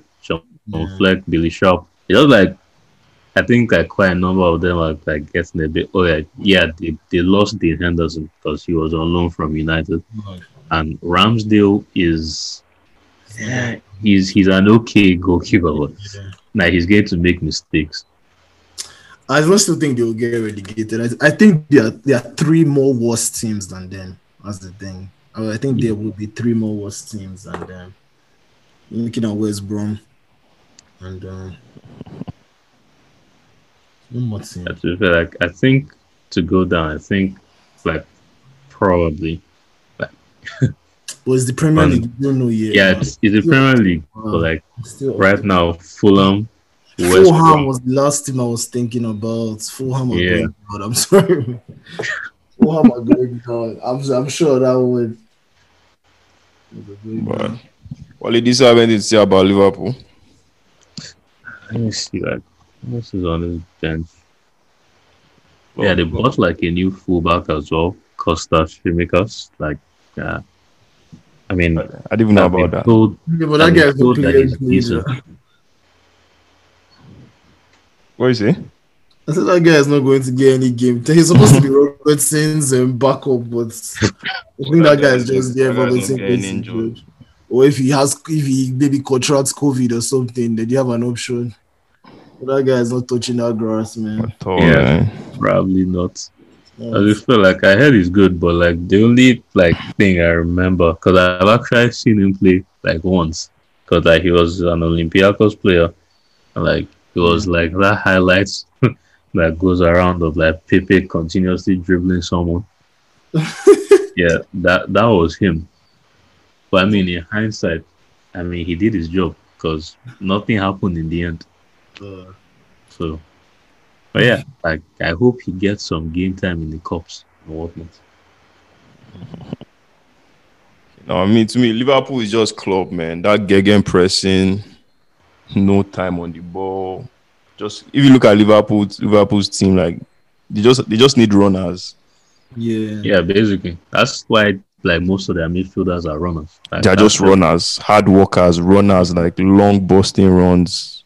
Keita. They're uh, well drilled, man. They know what they're supposed to do when they get on that. Yeah, oh, Well, dude, I, even when this guy was getting rid of Coutinho, I was like, "What's this guy doing?" But I mean, I guess he saw he saw the plan. He had the, Yeah, he had the grand plan that what he wanted to accomplish, and everything Brings me to that Pogba thing, man. like, you really need those type of players? Man? That's the thing. That's that's another Yeah. discussion for another day. Like everyone is saying number tens, everyone is saying number tens are fading away, but that's another discussion for another day. Because if you look at teams, they don't really play with a traditional number ten now. Yeah, yeah, There's, Yeah. there's no no like Ozil is fading away. Even Coutinho doesn't really play. Even if you look at Bayern, I watched Bayern today. They're not playing with a 10. Mm. Tolisso is not really a 10, but it's the person playing that that position. Like players like that are really fading away. So it's ve- I mean Yeah. that's something I want to talk, talk about. So it's very interesting. yeah. like think about that. Like teams that have like these players that like are traditionally tens, but like they don't play as tens anymore. It's kind of like with like this guy in Everton Hammers.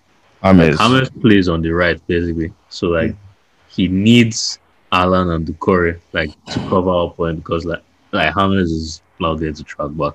That's not I that's mean, that's not his right. game. Yeah. Like he will try to, but like I mean, he's not going to be efficient at it.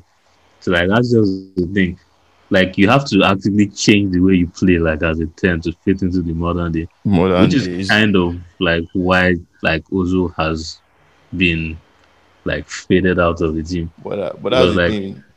Players, well, it's sorry to coach your. Teams that don't Yeah. have that thing, they have individual players. Like their forwards are good individually. They can get their own. Yeah. Teams, teams that play that, there are forwards that can get their own. Classic example is Liverpool. Salah, Mane, they can drive, they can shoot, they can get their own. But we don't even have that at Arsenal. So Ozil being phased out just sucks.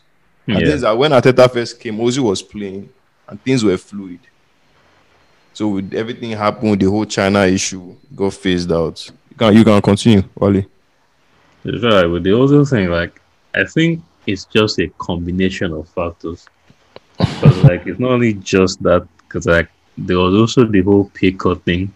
Like, he didn't want to take a pay cut because like he wanted assurances that staff won't get laid off. But staff then- got laid off. That Yeah, that staff dinosaur guy got laid laid off. I see the problem even that situation, the fact that the club like they were just not transparent at all.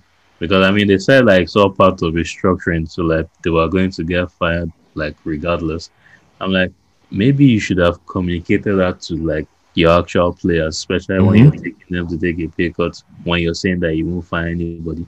It just seems like so like comically like I don't know, it's just like a dumb thing to do. Like also with the whole Gunnersaurus thing, like I don't even know who like they signed off like to say that they were laying him off. Like he's not getting completely laid off. He's just like basically he's not going to have a job for now. Like they Mhm. until fans come back. It's not like they're phasing out the job. And, but He will he's not, getting, he's not getting paid, is he? Like I don't think so. But like that, that's what Ozu that's what Ozil was against. It was like you promised us that if we take a cut, no no none of the none of the employees will get out get out of work. But this guy got out yeah, of work. like How it's a very yes. Communication from the club has been terrible. Like that's just basically what I'm trying to say. Like Mhm. they've just been so bad at communicating. Like they created all this by themselves.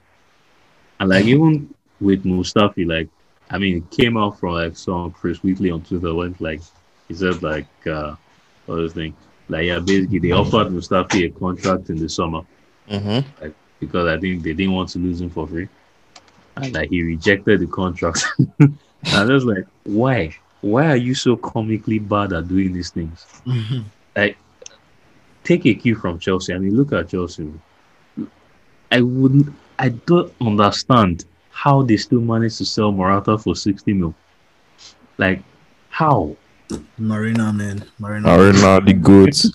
like Hazard, when you sold him for a hundred mil, David, did he have like wasn't it like one year left on his contract? He had one year left on his contract. Yeah, Like how how Mhm. how does she do these things? I don't know how that woman does it. man. I don't know how she does it. But yeah, Then she's no nonsense, man. I mean she must be because she's efficient. man. Yeah. Efficient. Well, Wally just rounded up Liverpool. Solid analysis as usual. Solid team. They are doing well. Nothing really much to talk about, to be honest. Now it's my turn. and Man City, Manchester City, Guardiola. what do you guys think about Guardiola? You guys, both of you, before I even start. Yeah, mean, I rate him. Pep. Pep, Uh, yeah, like I rate Pep like quite a lot. I mean, obviously, like for me, like I, I always partially like have beef with him at Bayern because like I feel, I mean, I think it's easy because when he went to Bayern, like this was a team that like they won a treble, like team. I mean, they won the Bundesliga and they did it in like some style. I mean, what I would give to Pep is like you can't say that he did not revolutionize football.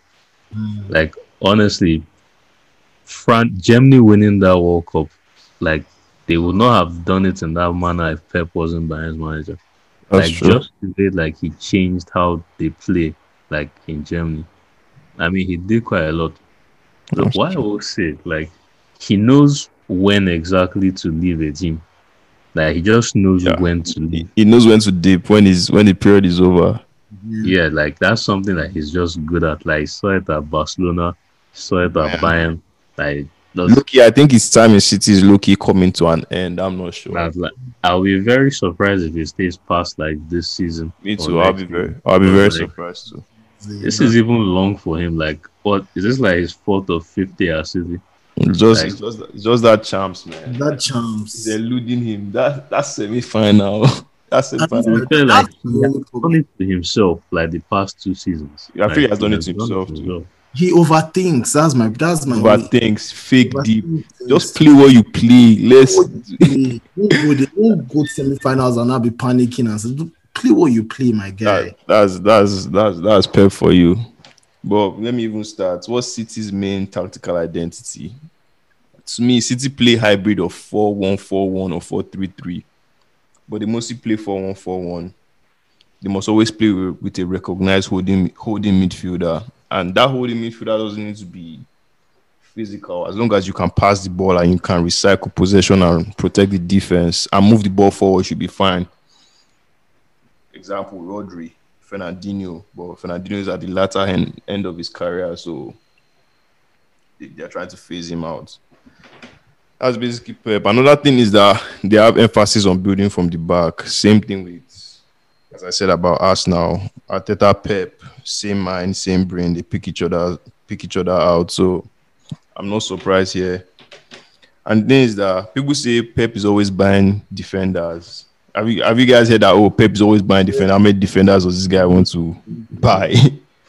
but now about Pep is that those defenders are crucial to the way they want to play, and he's ready to spend any amount because he knows what he's going to get from training those defenders and learning how to play from the back. And a prime example is Laporte. To me, Laporte might be one of the best centre backs in the Premier League, if not the best, because Laporte can pass. Like he, he passes better than some midfielders, if I may say. He's a solid and he's left-footed again. Same thing going back to the Arsenal.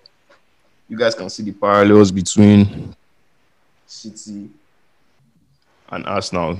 That same thing they are doing. So Pep spends so much money on CBs, like I said, and those CBs they must be adepts with their feet.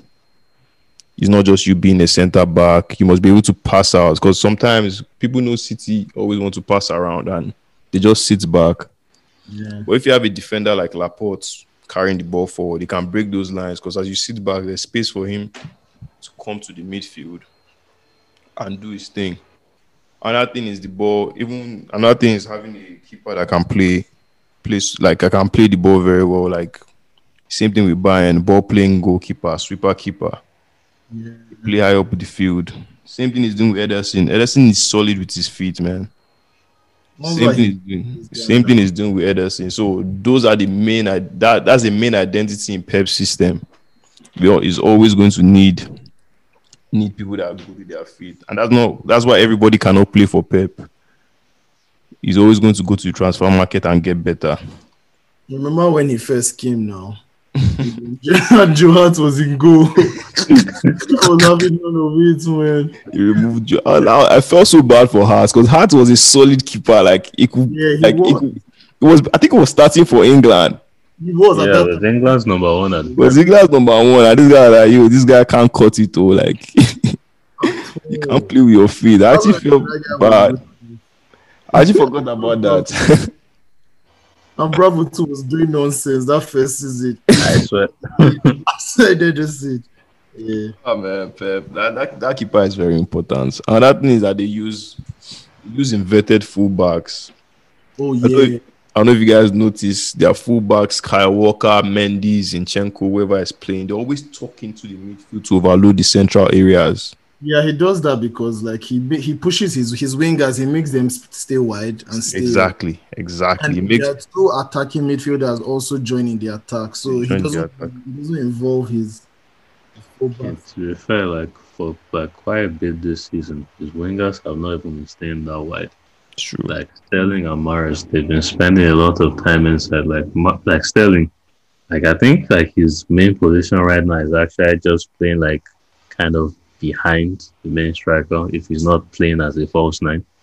Yeah. I mean, Yeah, their, their attack this year has been very interesting for me. I'm not even going to lie, but for me, this analysis is just mainly what they've been doing recently. but yeah, yeah. But Their, their attack this year has been very interesting. I'm still trying to figure out what they want to do with Ferran Torres, Sterling, Mahrez. It has been very interesting for me. And KDB has been in and out of the squad too. Yeah. So they do this to like overload the central areas. And when they do this, they force the opposition to play narrow. Yeah. And so this creates space for like them Silva, them Sterling to occupy those areas. And the thing about City is that they do cutbacks a lot and they overload the left side of the pitch. They overload that left side. Like they put that's why Mendy is so important. Like Mendy is not really a solid defender in the whole sense of it.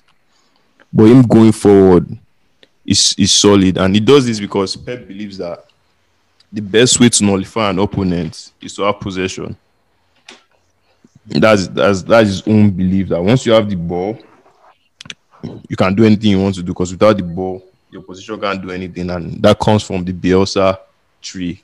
Like Bielsa taught Pep everything he knows, which is very very ironic to me because Bielsa is still doing bits with a lead squad that they're not that good to be honest. And they, did they beat City or they drew? they drew. They drew, and that, that was that was a solid game, two to toe, solid game. Like I actually enjoyed that game, like tactic, tactically solid game. And now, the only backside I have against City is that they play a high line.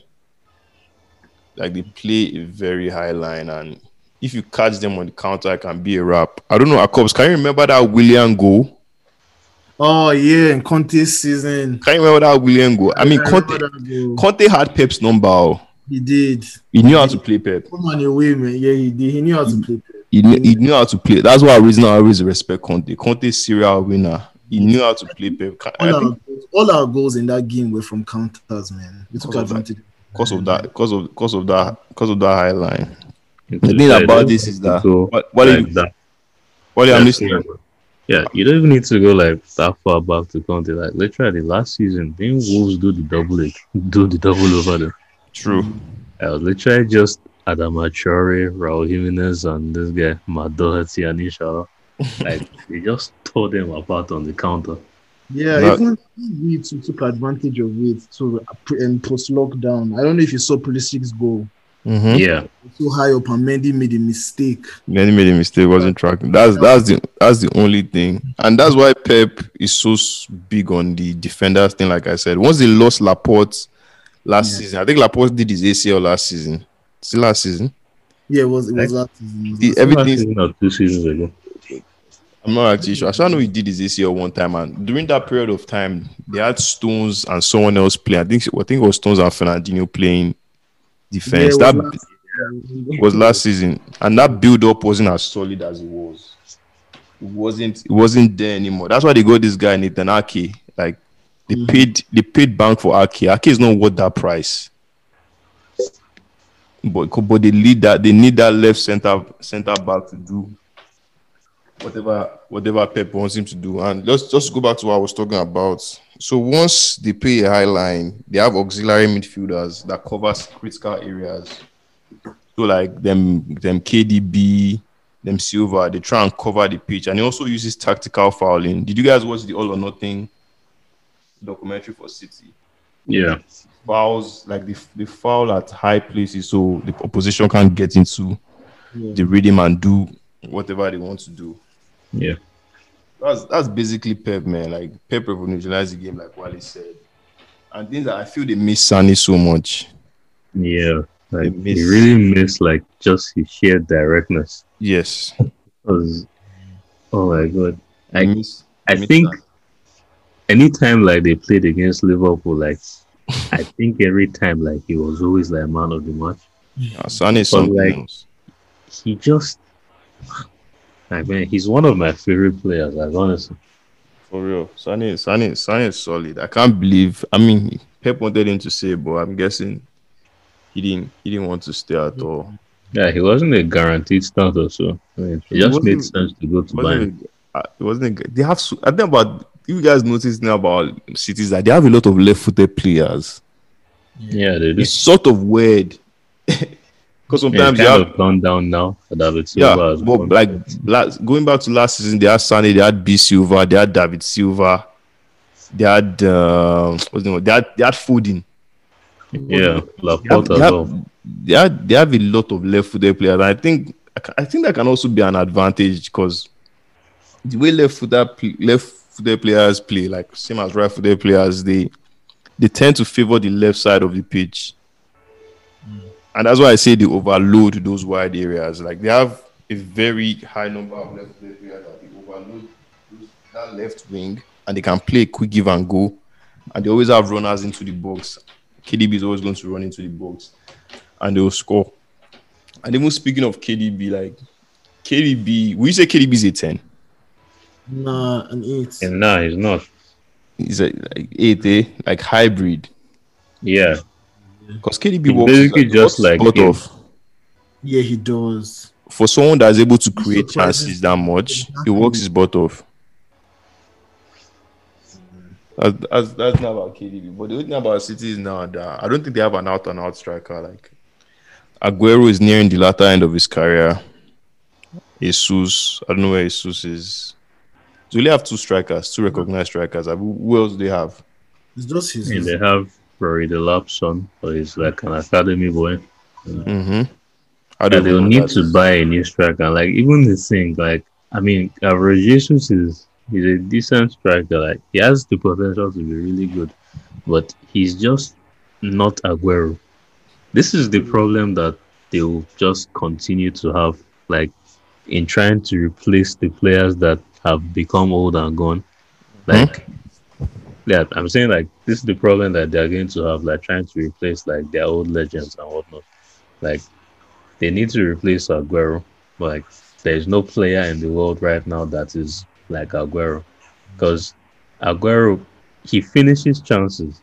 Like down it's a given. But like chances to other strikers that are like half chances, they are full chances for Aguero. Like he's just that lethal in the box. And Mhm. Gabriel Jesus doesn't have that instinct. doesn't.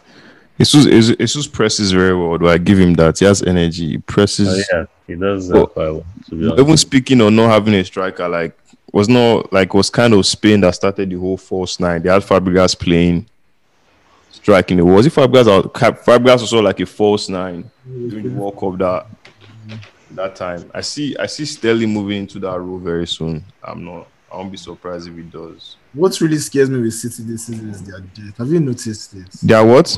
Their squad depth. It's not that. Do you think It's it's not good. not it's that not. good, eh? It's not that good this season. That's the thing. Because that's what we knew them for. Having having True. a lot of players on the bench, you know, that could come on and change a game. But this season, uh, you know, and I hope it doesn't affect them Pro- probably will, man. Like Because the way this season is shaping up, it's the teams that have like the strongest squad there to the amount of games that are being played that are going to survive, man.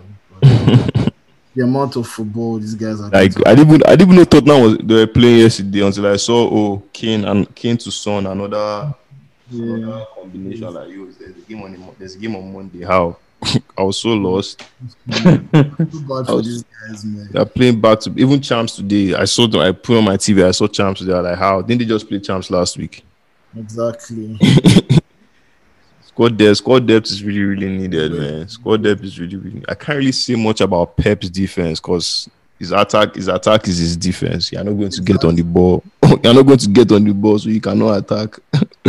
so I can't really say much about about that, man. Pep is Pep is Pep. He just needs to stop that overthinking, yeah. that overthinking because shooting himself in the in the, in the leg, basically. Just Honestly, I feel like if he gets that chance, it's gone, man. He's gone. He's Yeah, gone. definitely gone if he gets it. He's definitely gone. His cycle, his cycle is coming to an end, man. His cycle is really coming to an end. Well, that's that's it for City. Thank you for listening, especially if you made it this far. We're not able to cover all the topics in this episode, so a continuation of this conversation will be dropping next week. Please share with your friends and also let me know what you think. This will mean a lot to me. Stay safe. Till next time, guys.